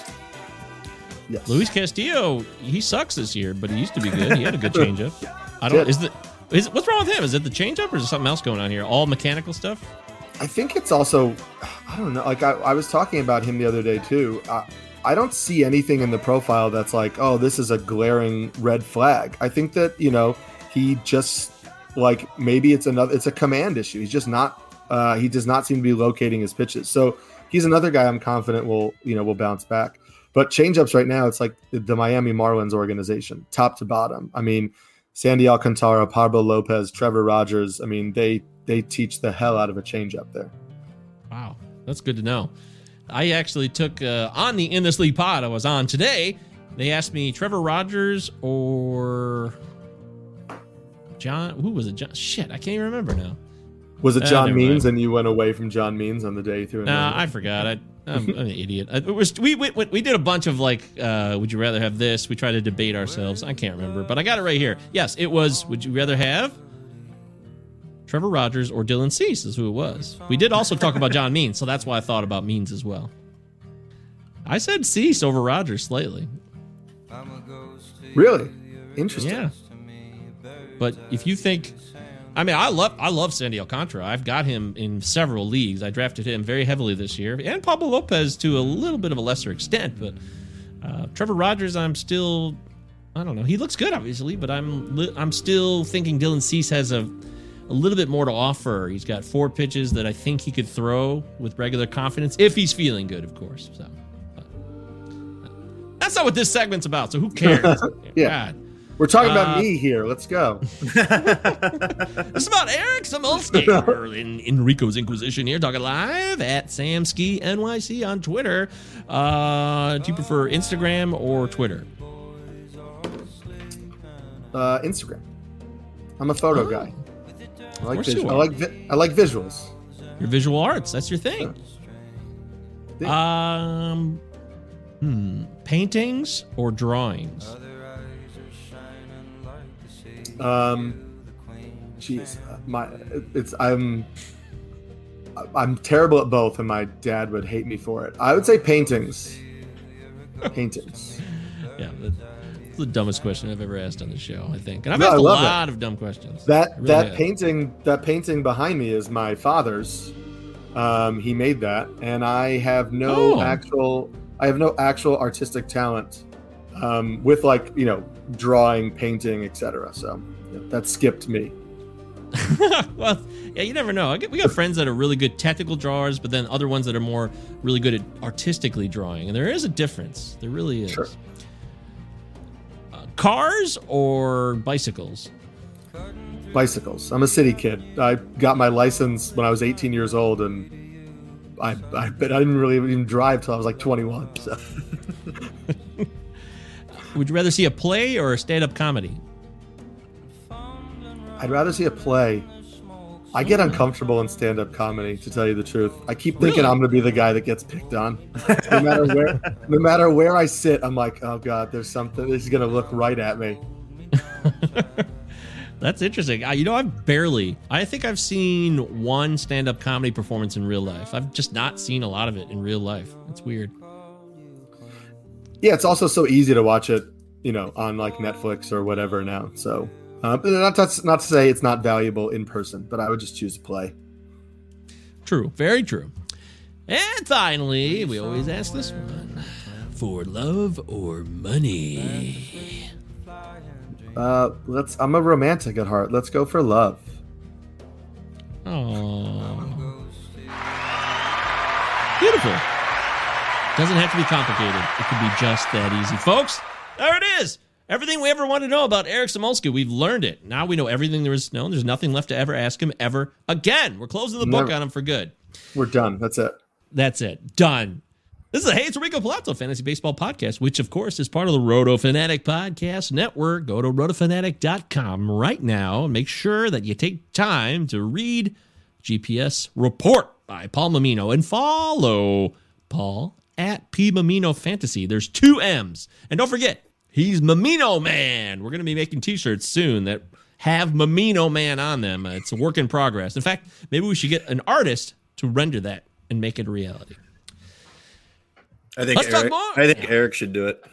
Yeah, I think that's a great idea. Let's see what Eric comes up with. Even if it's just the most simple drawing ever, at least you tried. Perfect. Let's do it. All right, let's talk more fantasy baseball now because that's what this show is all about. It's time for that game of games. Name that runner-up fab bid. Woohoo! Well, I love this game. It's a lot of fun. I'm your host, Michael J. Govier, MJ Govier, G-O-V is in Victor, IER on Twitter, C. Deary 1999, and Eric Samulski at Samski NYC on Twitter. All right, it's real simple. Eric, we give you a fab bid, a winning fab bid, but you got to guess the runner up bid on it. It's never easy, it's always a challenge. You can play it against us too. Anybody can bring up a bid and then we can guess. But I'll go first, giving you the bid so you can see how the game's played. In fact, I'll show I'll go with Deary because he knows how to play. Watch me and Deary play first and then I you'll know how to play. It's not hard. It's tough. It's a tough game, man. I've been doing pretty good the last few weeks. I've gotten within a couple dollars on some of these. I haven't I hit one right think we're getting- directly on spot. Yeah, we've gotten better for sure. Yeah, I really think we are getting better, dear. I really do. I, I'm proud of ourselves. I think this is a, it's an inexact science like drafts and stuff, but there is like, there's a way. There's a way to do it. So, in my TGFBI league this past weekend, by the way, we always do our Sunday night Fab show live at 7 p.m. Eastern time, and I want to thank Dave McDonald for subbing in for Deary on Sunday night. Thank you, Dave. We had a great time talking Fab bids, and Dave gave some good insight into some great pickups, including uh, what's his face, Tyler Anderson of the Pittsburgh Pirates, looked fantastic against. He's a two-star pitcher this week, and I was like, "What, Tyler Anderson?" But Dave, yeah, looks like a genius right now. Yeah, he had a no-no going last night. Yeah, very, very little bit. impressive. So, Deary, Yeah, who we got? Shane Shane McClanahan, our old pal, Eric's favorite pitcher, or his new crush, his new man crush. Shane McClanahan was bid one hundred and thirteen dollars. 113? What was the runner-up fab bid? Yeah, th- these are so fun because he was also bid on in my league as well for fifty-seven dollars of the win was the winning bid. You said one thirteen. I know it, it just every league is so different. I- I love That's why it's McCl- you I never figure Shane. this out. Yeah, I, I I love this guy. I just hope he can get enough innings to you know if you're in a wins league that can get you a win. I mean, he, he's That's he the went, problem. What four the other day? Uh, Luis Patino, a similar guy. You know, he's been doing this bid relief thing, and these guys are, are two guys that are really on the come up here. 113. I'm going to go with ninety dollars. Eric, you want to take a stab at it? Yeah, I, th- I think a lot of people didn't know to bid on him because the bids were low in some of my leagues. I'm going to go with twenty-seven dollars. Well, the closer answer was Chris Deary. Runner-up bid was eighty-one dollars. Okay, not bad. this was a little tighter, but still a gap of you know forty bucks or so. So, well done, Deary. What do you got for us? All right, let's go with guy who was off to a slow start. Had a real nice week last week. Has a ton of power for the St. Louis Cardinals. Tyler O'Neill, winning bid seventy-five dollars. Nice. That's a great bid. Uh, Eric, why don't you go first? Um, let's make it a close one. Let's say the runner-up bid was seventy-one dollars. Hmm. Okay. I think Michael? there would be a competitive bidding if you know what you're doing. You want Tyler O'Neill on your team. Could give you a combo of power and speed. Very athletic guy. Very quick. Surprising to some people for a power guy. But I'm gonna say somebody lowballed it like 43. Uh, Eric was only four dollars away. The winning bid was sixty-seven dollars. The, run- the, the runner-up bid was sixty-seven dollars. Wow. Nice job. Eric. Well done. Just like that. Woo! That's impressive. Eric, do you want to propose one to us, or you just want us to keep proposing? Because we have plenty. Yeah. Yeah, no, I'll go for it. So um, there was a there was a meltdown uh, in Colorado the other day, and many people are starting to say that you know Daniel Bard is losing uh, the closer's job. So in all of my leagues, people were bidding on Mychal Givens. Um, in my TGFBI league, he went for forty seven dollars. What was the runner up bid? Hmm. 37. Uh, I will say 12. I am going to say twenty-three dollars. Uh, the runner up bid was five dollars. Hmm. Five dollars. It was a I knew it'd be four- lower. I, yeah. Yeah, forty-two dollar overbid. Yeah, he went in my league for thirteen dollars with no runner-up bid, Yeah, which is not bad. Thirteen bucks, but with no runner-up bid, that, that that's not bad. You got him for thirteen bucks. Well, we want to welcome in Jasper Springer. He's new to the show. He just found us yesterday. Hello, Jasper. Welcome in. That's a sweet ass name, by the way. That's really digging that. And thank you for listening and following along to the show. We're playing Name That Runner Up Fab bid, Jasper. You guys in the live stream comments, you guys could put in your your bids if you want to play along too. You're more than welcome to do so. Daulton Varsho in my TGFBI league. Daulton Varsho went for $102. $102. Deary, name that runner up fab bid. Hmm. $102. He also went in my league. Um, not for $100. Yeah? Not for, not for $10. he went for $7. Uh, um, let's, let's go in between there a little bit. I'm going to go with $51. Eric? He went in my league too, uh, for hundred and thirty-two dollars. wow! Whoa! Um, so I'm gonna try to find the middle ground there, and I'll go eighty-seven dollars. Well, this was a weird week for Fab then because the runner up bid on Daulton Varsho in this league was $9. no, that the runner-up for the hundred and thirty-two dollar bid in my league was three dollars. Wow! There you go. Yeah. There you go. You want to know who made that bid, by the way? Was it you? It was me. I paid $102 for Daulton Varsho when I could have had him for $10. Listen, talk talk to the guy in my league who paid 132. I'm still trying you to get can over bond this. over it. Yeah, I know. I was like, oh, God, I totally okay. Whatever. How Uh, much Jerry, money you got? How, how much money you got left in your league, Mike? Oh, I uh, I'll have You to. I'll check okay? that right. Let me effort that. I think I got a decent amount still. Uh, stand by. Three, two, one. I have six hundred twenty nine dollars. So yeah, I still got plenty of money. Okay, you're good. All right, let's go with Corey Kluber. He had a really great start against the Tigers last week. People are wondering if the Kluber show is back. Winning bid $123. What do you think? Um, I'm I'm kind of buying into to Kluber as well. Uh, so let's go 101 for the sec for the runner-up bid. Michael? You said 123. You said 123. Hmm. That Tiger start. Man, somebody might have got really excited. Yeah, I'll say uh 103. 103. You both are well off. The runner-up bid was $47. Not everyone was believing in it. Hmm, I'm also not believing in it yet. I'd have to see another start beyond the Tiger start. Although he did have a good start against the Orioles prior to that, so I'm somewhat intrigued. Um, I've got I've got one. Uh, Bring it. Another another veteran pitcher. People buying the recent production. Uh, Robbie Ray went in my league for sixty for sixty eight dollars. Yeah, he had like a really good start on that Sunday, didn't he? Yes. Yeah. Hmm. Uh, I'll say 23.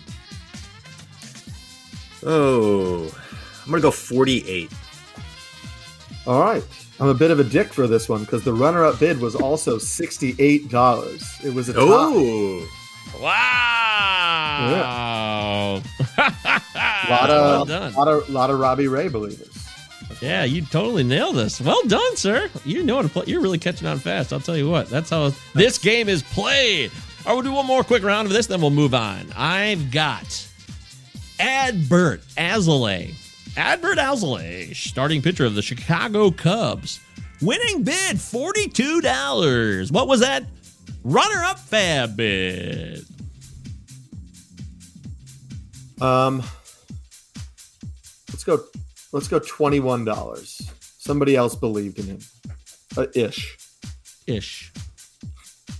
I'm going to say this runner-up bid was pretty close to winning it. I'm going to go with thirty-eight dollars. Wow. And a ground ball into left field for a base hit. They're going to wave him in. Going to be close, and he's going to be out. Oh, so close, dearie. You're off by one dollar, thirty-nine dollars. Well All done. right, and though. I'm That's- under. Yeah, that's outstanding. That's fantastic. What do I That- win? What do I win, Rod? You, my respect. You have won my respect. I'll give you that much. By the way, I want to get. I also wanted to use that bid to get a little bit of credit back after the Daulton Varsho bid because that was me. I won that bid by three dollars, so I did it right that time.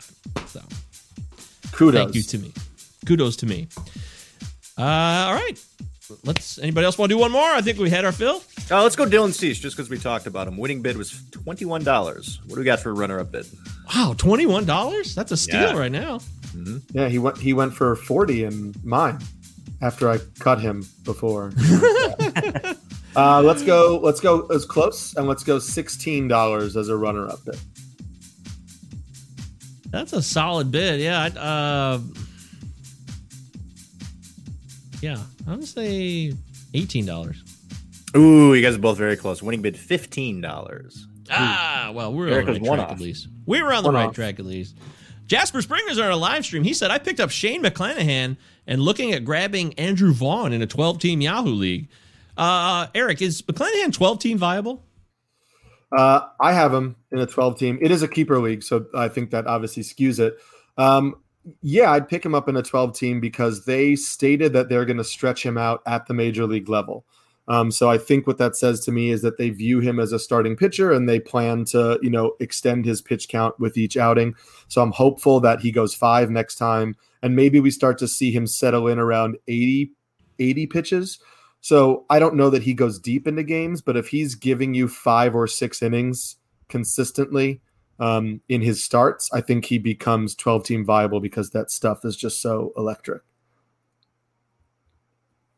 Andrew Vaughn still does not have a home run this year, but with the in, with the injuries, he is 12 team viable in my opinion. He will get it going because he's going to get playing time now. They have no choice.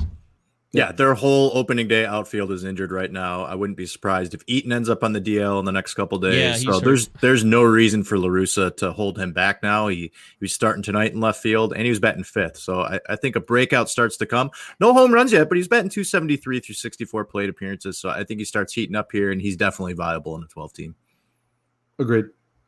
Well done. Well done, boys. Nice work there. I know Jasper approves. Right, Jasper Springer. Thanks for the questions. You guys are welcome to ask questions or pickups, scenarios, anything on your mind, fantasy baseball wise, or even non fantasy baseball wise. We can cover anything. We can talk about, you know, the collective good and, uh, you know, what's best for society or, you know, stocks, crypto. I don't know. You want whatever you want to talk about, whatever's on your mind, drop it like it's hot. All right. Now, I've been looking forward to this.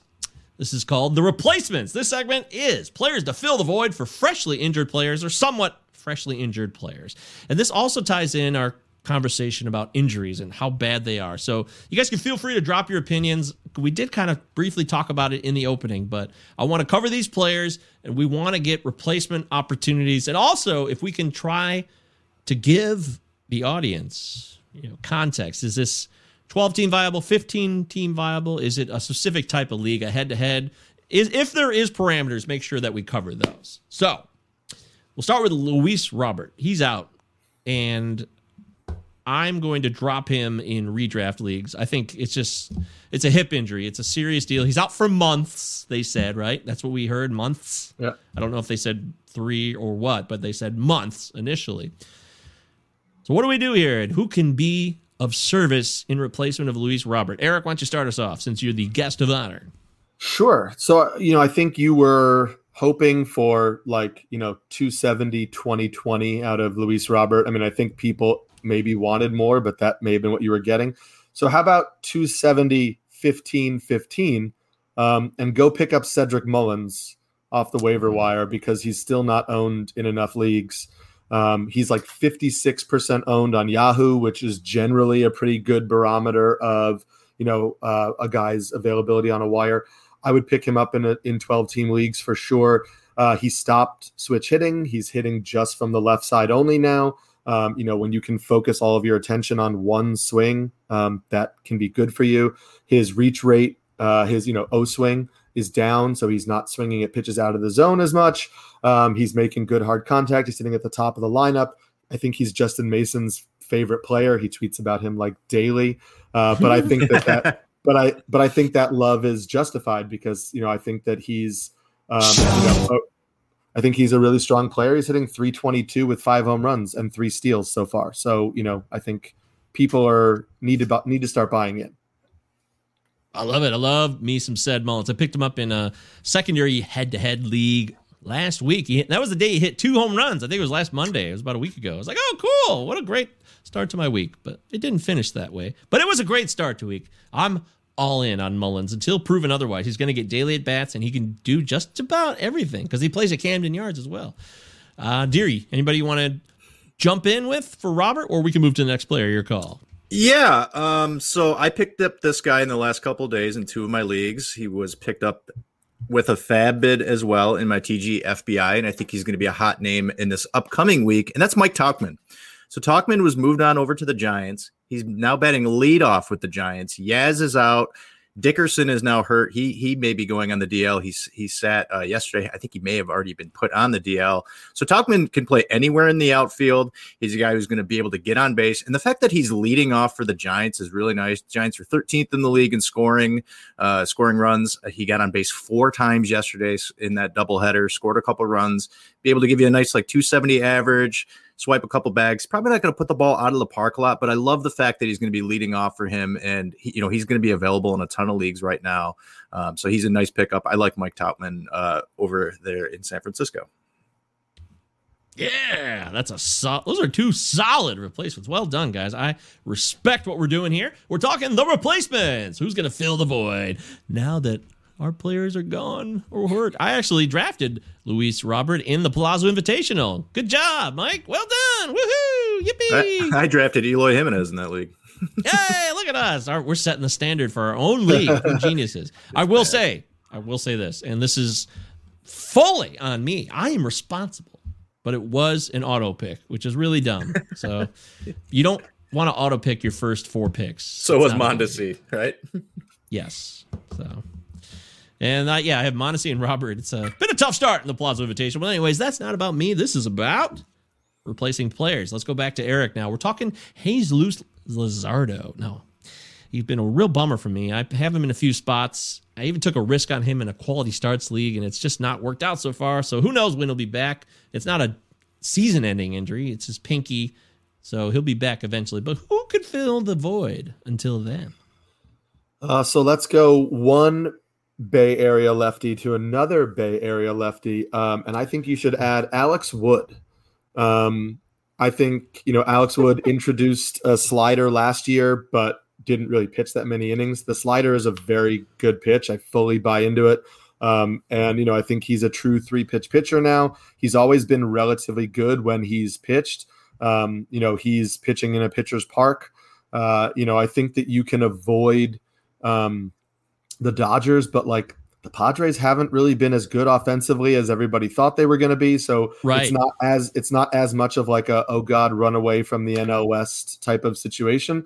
And I think you know he's got real swing and miss ability with that pitch. So I, I'm running him out there until you know we you're eventually talking about who replaces Alex Wood because he's always hurt and he probably will be at some point this year.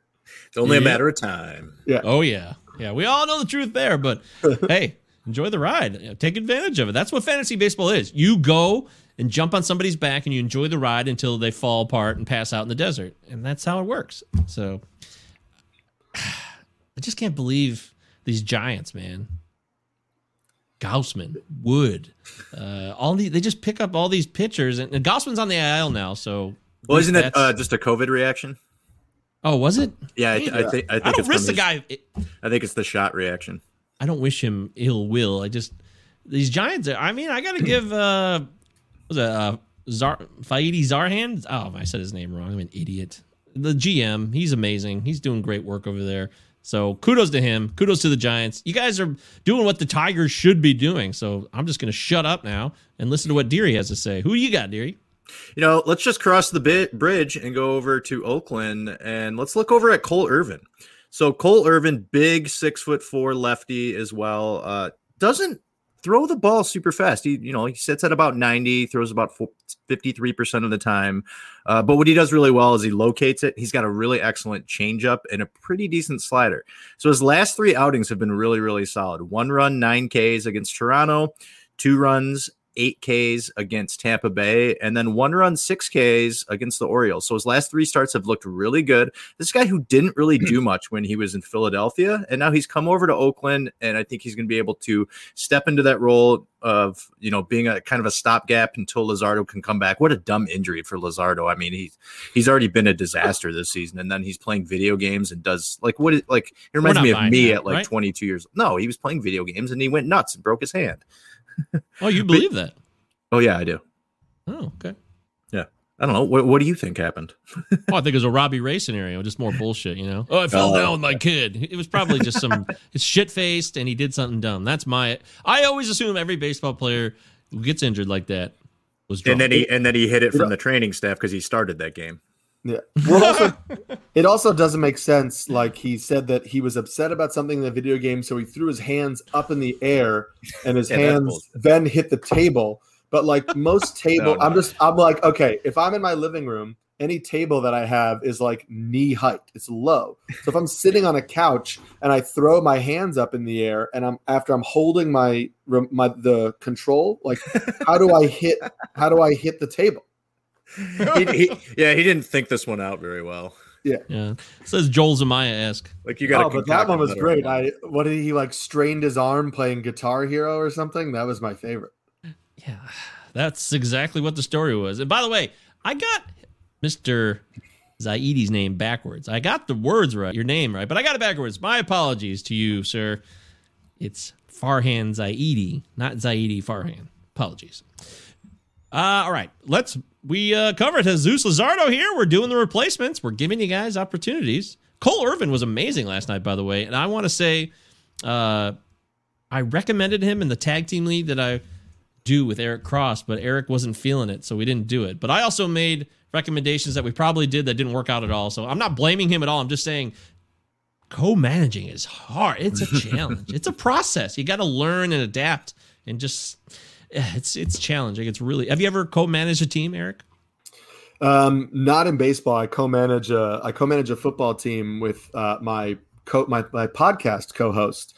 Um, you know, and, and we get along well, but there's definitely some moments where you just angry text back and forth about like with the str- the strategy or picking up this guy or that guy. So Yeah, I wanted to take a flyer on Eric Lauer and Cole Irvin because we needed more wins and we're just behind in pitching stuff. And I know that you know Lauer gave up some runs, but a lot of them were unearned yesterday too. So it would have been nice to get some more strikeouts, which they both provided yesterday. So I didn't think. By the way, I did not think Cole Irvin would be as amazing as he was last night. Eight innings, nine Ks, just totally shut down the Blue Jays. But I did think he could be uh, serviceable. So that's how it goes. Them's the breaks. Travis d'Arnaud is he's done. He's I, I don't know how he'll play again this year. It's a thumb that has a torn ligament, and batting with a torn ligament is going to be very, very challenging. Even when he gets back and building up the strength in it. If he gets back by August or September, that'll be impressive. I'll give him credit for that. But uh catchers, we've had a lot of catcher injuries. No, Omar Narvaez is on the IL as well. And what do we do here? What, in fact, let's just do a. I put d'Arnaud and Narvaez on here, so let's just give us a catcher replacement here who could help out with either one of those guys, Eric. Yeah, so actually every Sunday I do a, a streaming catcher article out on Rotoballer for you know the week ahead, um, and I think that the the two things I look at, um, you know, I think plate appearances are crucial, right? You got to make sure you're getting a guy who's getting consistent at bats because you know almost everybody, almost every catcher situation is a timeshare, and even if somebody's hitting well, if he starts two games during the week um, you you might not get as many counting stats as you will in other situations. Um, so I actually think uh, Wilson Ramos is not owned in enough leagues, um, and you know he's consistently getting a lot of playing time, um, career high barrel barrel rate, career high exit velocity. Um, you know the the launch angle is up a little bit more into like home run territory. His you know expected stats are all higher than his actual stats. But I think, you know, this is a guy who's going to be in the lineup pretty consistently. He has always hit for a decent batting average, you know, 250, 260, 270 range. And I think he has the power to, you know, wind up at 15 home runs. Um, and so, you know, you may not get a boatload of runs and RBIs, but I think you're going to get enough production that um, I'm not necessarily like, you know, I don't need to go run and pick up, um, I don't know. There's just so many like you know Mike Zunino on the wire and stuff like that. I'd rather have the consistent Yay. bats of Ramos. Come on, you don't want forty percent strikeout rate from Zunino? Yeah. I'll get my home runs in there, I guess. That is so typical, man. It's so interesting that you said at bats. That's the that is the first thing I click on in all my 15 team leagues on NFBC. I click on at bats when I'm on the free agent wire fab bidding for catchers because I need the. I don't even care who it is now. I picked up Jacob Stallings because he was getting daily at bats for the Pirates. Mhm. He doesn't do anything, but I was like, I just need somebody to d- just be there every day because I got so many guys like Tyler Stephenson or. uh you know, just like you said, a lot of timeshares, and it's a real Yeah. mess. Ah. What about you, Deary?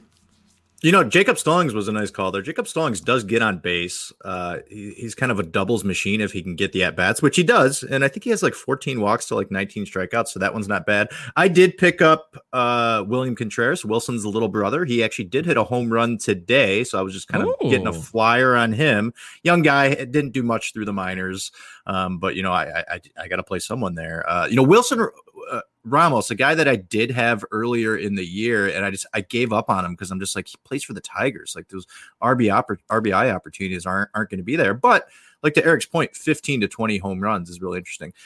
But the guy I want to bring up is Mike. You mentioned him, Tyler Stephenson. With Joey Votto being out now, does Tyler Stephenson have a chance to get a share at first base now? Oh, that'd be amazing. I would Hmm. love to see that. Yeah, he's off to a torrid start. I mean, obviously that BABIP of 469 is nuts. I mean, yeah, but every time he plays, he does something, right? Yeah, yeah, exactly. Every time Which is even plays, more he- he impressive does because he's not playing daily. Yeah, yeah, exactly. Like he he's someone, and he's been behind Tucker Barnhart because Tucker Barnhart's having an excellent season. Uh, you know, Votto being hurt now, maybe this gives Stephenson a chance to play first base. I'd have to look deeper into the numbers and see if he played any first base when he was in the minors. I know he isn't known for being a typically good defensive catcher, but he's known for his bat. And if this guy can start to get regular at bats, I think he gives a real nice boost from possibly two positions. Yeah, I, love think that. I think the issue there might be in terms of him playing first base would be that Jonathan India came back too. So now, you know, if they're going to get Naquin at bats, they have Winker, Castellanos, Naquin in the outfield, which means Senzel needs somewhere to play. Yeah. So they might, you know, they might be one of those things where they actually have legitimate infielders play infield positions and move Moustakas to, you know, first. Um, but who, who knows true. how that shakes out? I think Yeah, I I a- mean, we all know there's going to be an injury in the next week with some of these guys. Either, yeah. either Moustakas, who's Moustakas has been horrid so far this year. He that's, that's Yeah. that's frustrating. I don't have any shares, but I, I get texts from many friends that are just like, "This is this is ridiculous. I can't believe what's happening with him." Senzel get I- hurt too. He's not reliable. He, Yeah. I like him, but he's he just perpetually hurt. Yeah, I will throw one last name in there. Just um, if if Kyle um, Higashioka is on the wi- the Mhm. waiver wire, I would, I'm interested in him because I, I'm just not a Gary Sanchez believer, and I think the Yankees are starting to realize that you know the defense behind the plate is so poor, and it it has ripple effects onto their pitching, and you know when you're hitting you know sub 200, uh, there's only so much that they can also tolerate bad defense. And I think that's a 50 50 split now. And I wouldn't be shocked if it winds up going, you know, 60, 40, 70, 30 in favor of um, Higashioka as the year goes on because he actually has been hitting and his defense is just much better. Yeah. Looks like those Gary Sanchez uh, fantasy takes I had, insane fantasy takes, might not hold up this year, dearie. So. Dude, keep Keep riding it, man. It's gonna come around, right, Mike? It's gonna come around.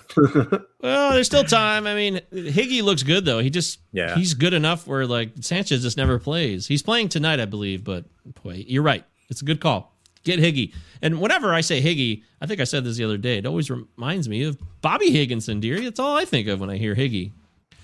I remember there was a there was a story years ago. I was in Royal Oak and uh, we met some girls at, at this bar, and this one girl was like, "Oh yeah, my friend just left with a Detroit Tiger." I'm like, "Who?" And she's like, "Oh, he said his name is Bobby Higginson." I go, "Oh, the guy who's up to bat right now on TV."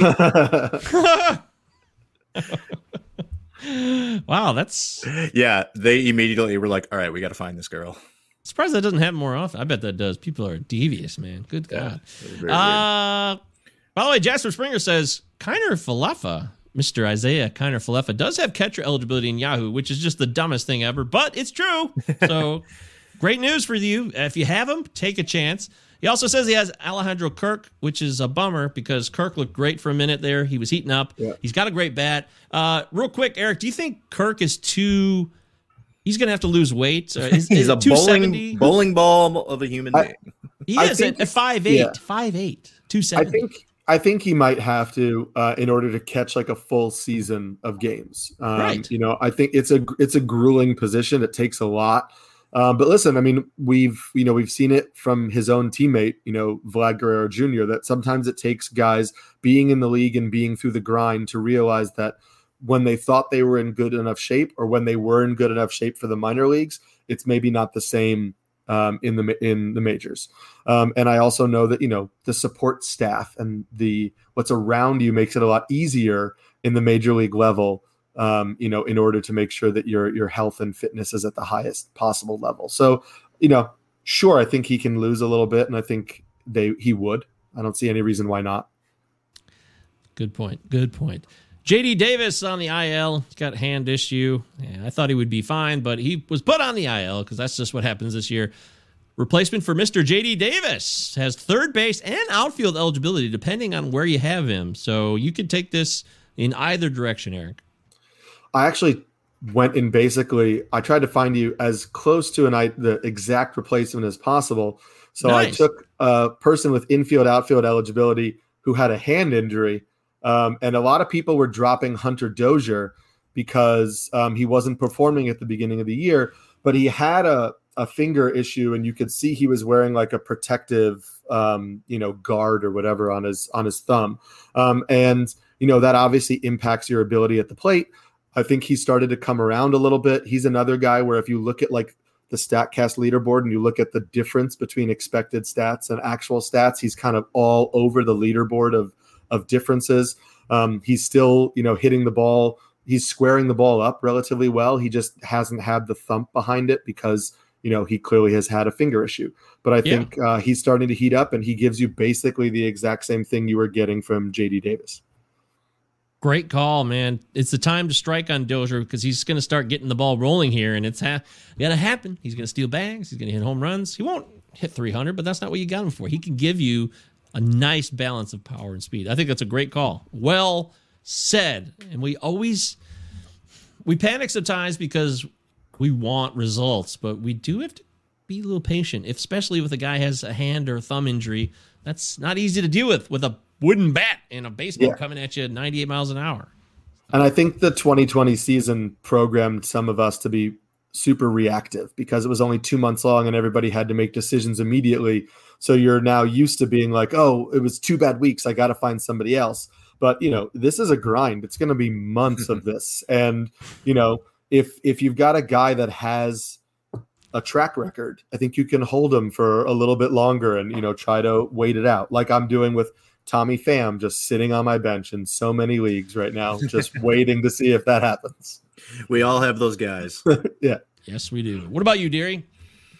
Uh, I mean, if you know, it's a grind, like Eric said. And if you're going for just like a short term, you're looking for somebody to just help you out at third base for a month. Why not a 35 year old Asdrubal Cabrera? He bats second for the Diamondbacks. He also has second base and first base eligibility in Yahoo leagues right now. You know what you're going to get from him. He's going to be able to put the ball over the fence every once in a while. He's going to be able to get on base good enough with his walk rate, and he'll hit for an okay average. So it's like a decent little stopgap. Another guy who doesn't have third base eligibility, but I love the eligibility of several places in the infield, second base, shortstop, and then even in the outfield. And he's not going to blow you away with his average right now, but he's still batting at the top of this Red Sox lineup, and that's Kike Hernandez. The guy is going to score 100 runs if he stays in that leadoff spot for them. So he's another guy that, like, you can pick up if, you, if you're falling behind in runs, like, he's a guy pick up and slot him in, and he's going to be able to give you, you know, five, six runs a week. I do just want to point out Hunter Dozier just homered off Shane Bieber. There it is. Um, as as we were talking about this too. We are Dozier believers here at the Plaza Pod. Oh, Mike's pissed. He Well, no, I, I wanted. I was going to try to trade for him in my home I've- league. Now it's just going to I've get been- harder. I've been working on a trade for him all day via text, and I'm sure that I'm sure that Yep. I'm sure that now the price is going to just skyrocket. Yeah, I've I been propped it. I've been trying to work on a Conforto trade for like two weeks, and now he's like really starting to heat up, and it's like the price just keeps going up, and I'm like, fuck, I can't get it now. Yeah. yep. I propped a deal right before the we went on the show here, and now that's it's going to be reworked. It's not going to happen.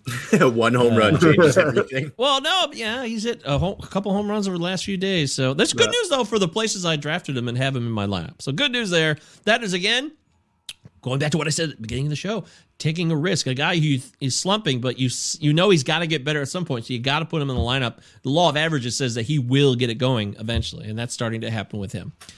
Uh, real quickly, let's. Um, I threw a couple other names here too. I had Nico Hoerner, who's out. Joey Votto is hurt today. He's on the IL. Alex Kirilloff went on the IL today. Um, just give me. Uh, you can go any of these three you want to replace. Let's just do one more, Eric. Uh, your choice. Um, sure. Let's go with um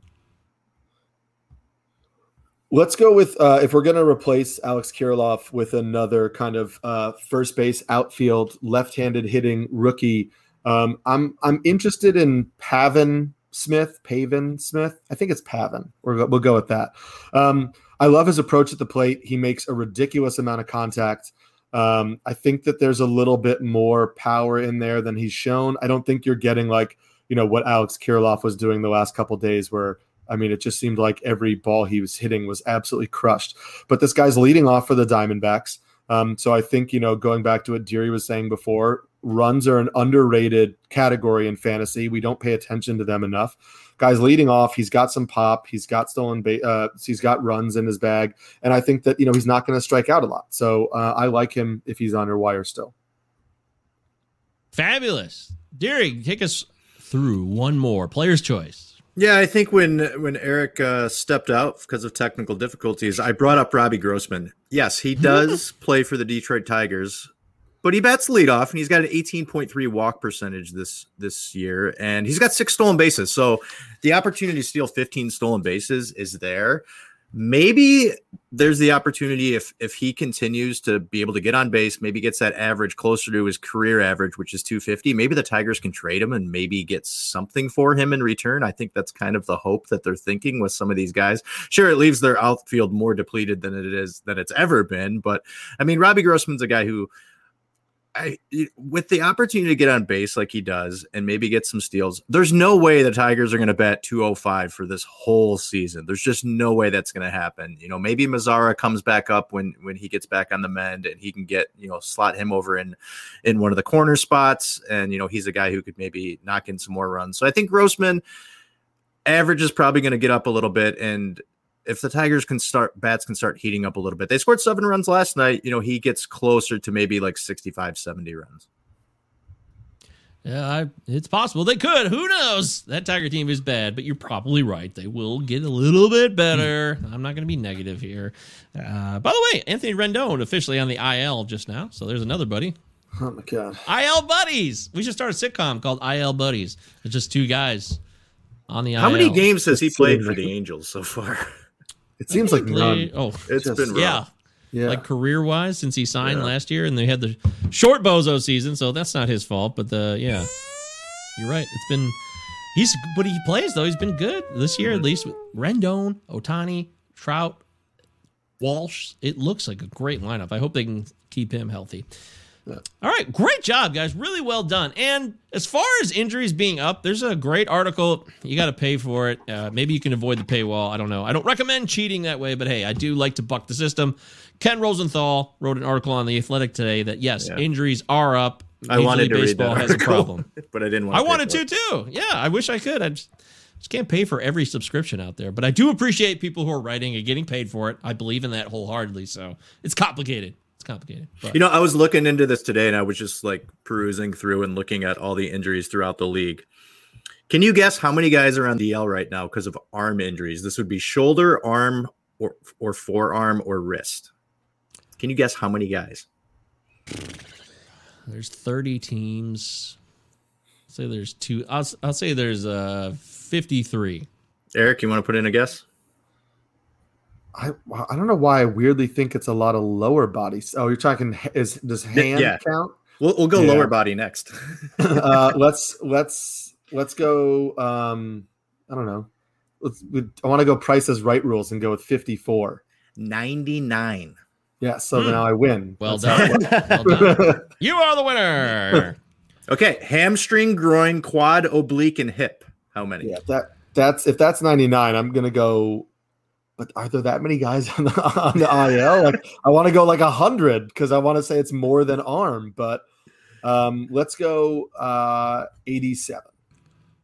Mike. 87. Uh, I'm going to say uh 157. no, 72. 13 guys on the DL for back, core, side, or ribs. And then my third one, which is 34, is just dumb luck things that, that happen in the field, like an Ian Happ type thing, you know, where uh, you know, get hit in the hit in the thumb, something like that, or or COVID things, and it was 34. But we got over 250 guys on the DL. It's crazy. Oh, well done. That's good stuff, man. Thank you for sharing that because that is the reality here.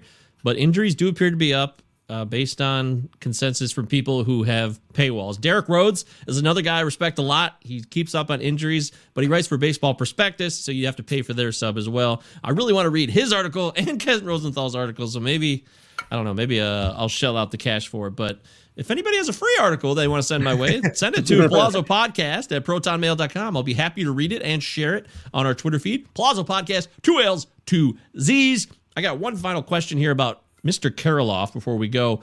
Jasper wants to know should he trade Alex Kirilloff? It's a redraft league, it's not a keeper league. So it's a Yahoo uh, league, from what I gather. Yes, it's a podcast league. So would you guys trade Alex Kirilloff in redraft? Eric, I'll let you go first. I don't know that I would. I liked what he was doing before he got hurt. Yeah, I liked what he was doing too. I think I want to hear more information because the last thing I read was that they were sending him for a second opinion and that it was something that was like I think the wording was so weird like it was not not serious um, but it was a little bit but it was a little bit cryptic in terms of like how like what the actual extent of the injury was. So you know he's visiting a hand specialist today is what i'm reading right now. So i would hold and just see because you know the the extent to which that injury comes back could drastically change his value in this year Beautiful. Uh, it's a 10 day IL stint with a sprained right wrist. That's more information we have. So we Wrists, saw- wrists, wrists are very tricky, and they tend to be more than 10 days. Yeah, he Yeah, saw a wrist specialist earlier. Yeah, and the thing I'm looking at, he injured it sliding into second base. So Hmm. what in, what what makes me feel optimistic about that is because what what it seemed to happen it was a head first slide in a second. If anything, it would be he jammed the his hand onto the base, bent Hmm. the wrist backwards, sprained it that way. There might be like a little bit of maybe some ligament damage if the if the contact was hard, but I think you're avoiding like I would be much more scared if it happened on a swing because I think the the nature of the motion of a swing would imply like a much greater trauma to the wrist. And again, I want to make sure everybody listening understands that I'm in no way a medical expert whatsoever, but I just think that the the uh, injury that you would get sliding into a base the way it looked like he did, I think you're looking at a less severe injury if I had to guess than something like, you know, I swung and I grabbed my wrist in pain. Let's tweet Aaron Pags and get his opinion, Mike. Yeah, we should. Tribe has spoken. Let's do that right now. He is certified emergency room nurse. So he's got a lot of stories too. And if you missed that episode, you can go back and catch last Friday's episode with Aaron. A lot of fun. We learned a lot about uh, catheters. Stabbing. Sta- yeah, stabbing. The best yeah. place to get stabbed. Yeah, I forgot to ask Eric uh, if he'd rather be stabbed or arrested. I forgot to ask that one. Damn it. Uh, you I- can answer that if you want. I think arrested. I think arrested. You you would think so, but what if you Yeah. don't know what the charges are? that's that's true. Um, oh God, dear! I got to tell you something after the show. I something blew my mind last night, and it's still blowing my mind. Holy shit! Don't forget. Don't forget it. oh God, yeah. Trust me. You want to know what you're getting arrested for? this could really change. You might want to get stabbed. Seriously, it's possible that there Sure. are certain charges you just don't want to go down for. Yes, I can imagine that. Yeah.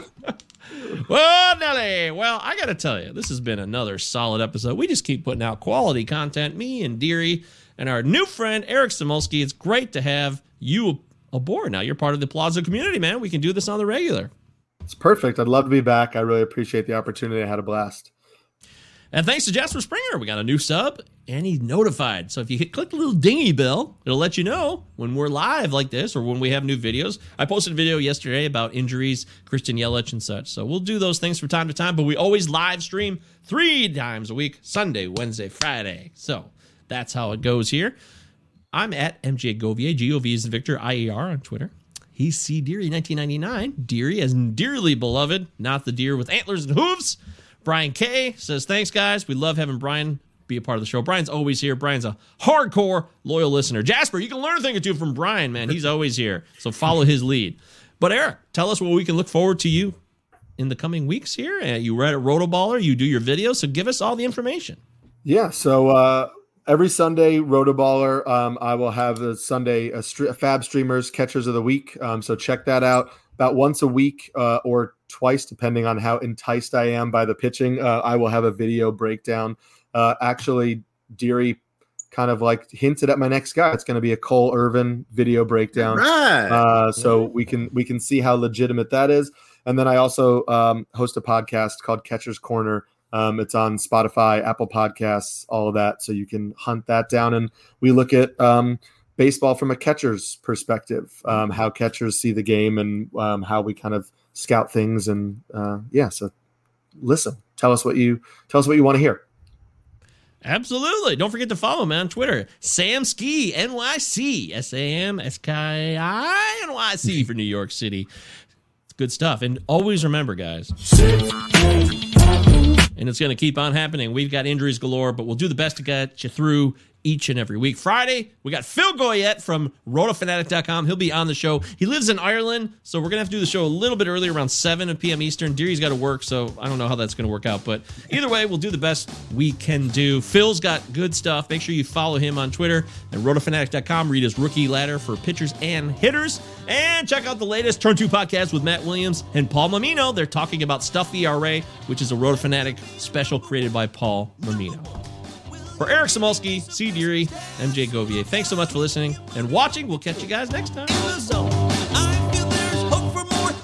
Soroka, never gonna stop. Torn Achilles won't prevent you from being top 30. SP overall, end of season. My, my, my, my, my. Woo!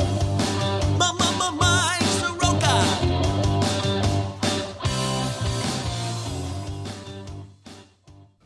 Right, lads. Now, I know there's not a faint heart among you. And I know you're as anxious as I am to get into close action. But we must bring him right up beside us before we spring this trap. That will test our nerve. And discipline will count just as much as courage. The Acheron is a tough nut to crack. More than twice our guns, more than twice our numbers. And they will sell their lives dearly. They mean to take us as a prize. And we are worth more to them undamaged. Their greed will be their downfall. England is under threat of invasion. And though we be on the far side of the world, this ship is our home. This ship is England. So it's every hand to his rope or gun, quick's the word and sharp's the action. After all, surprise is on our side.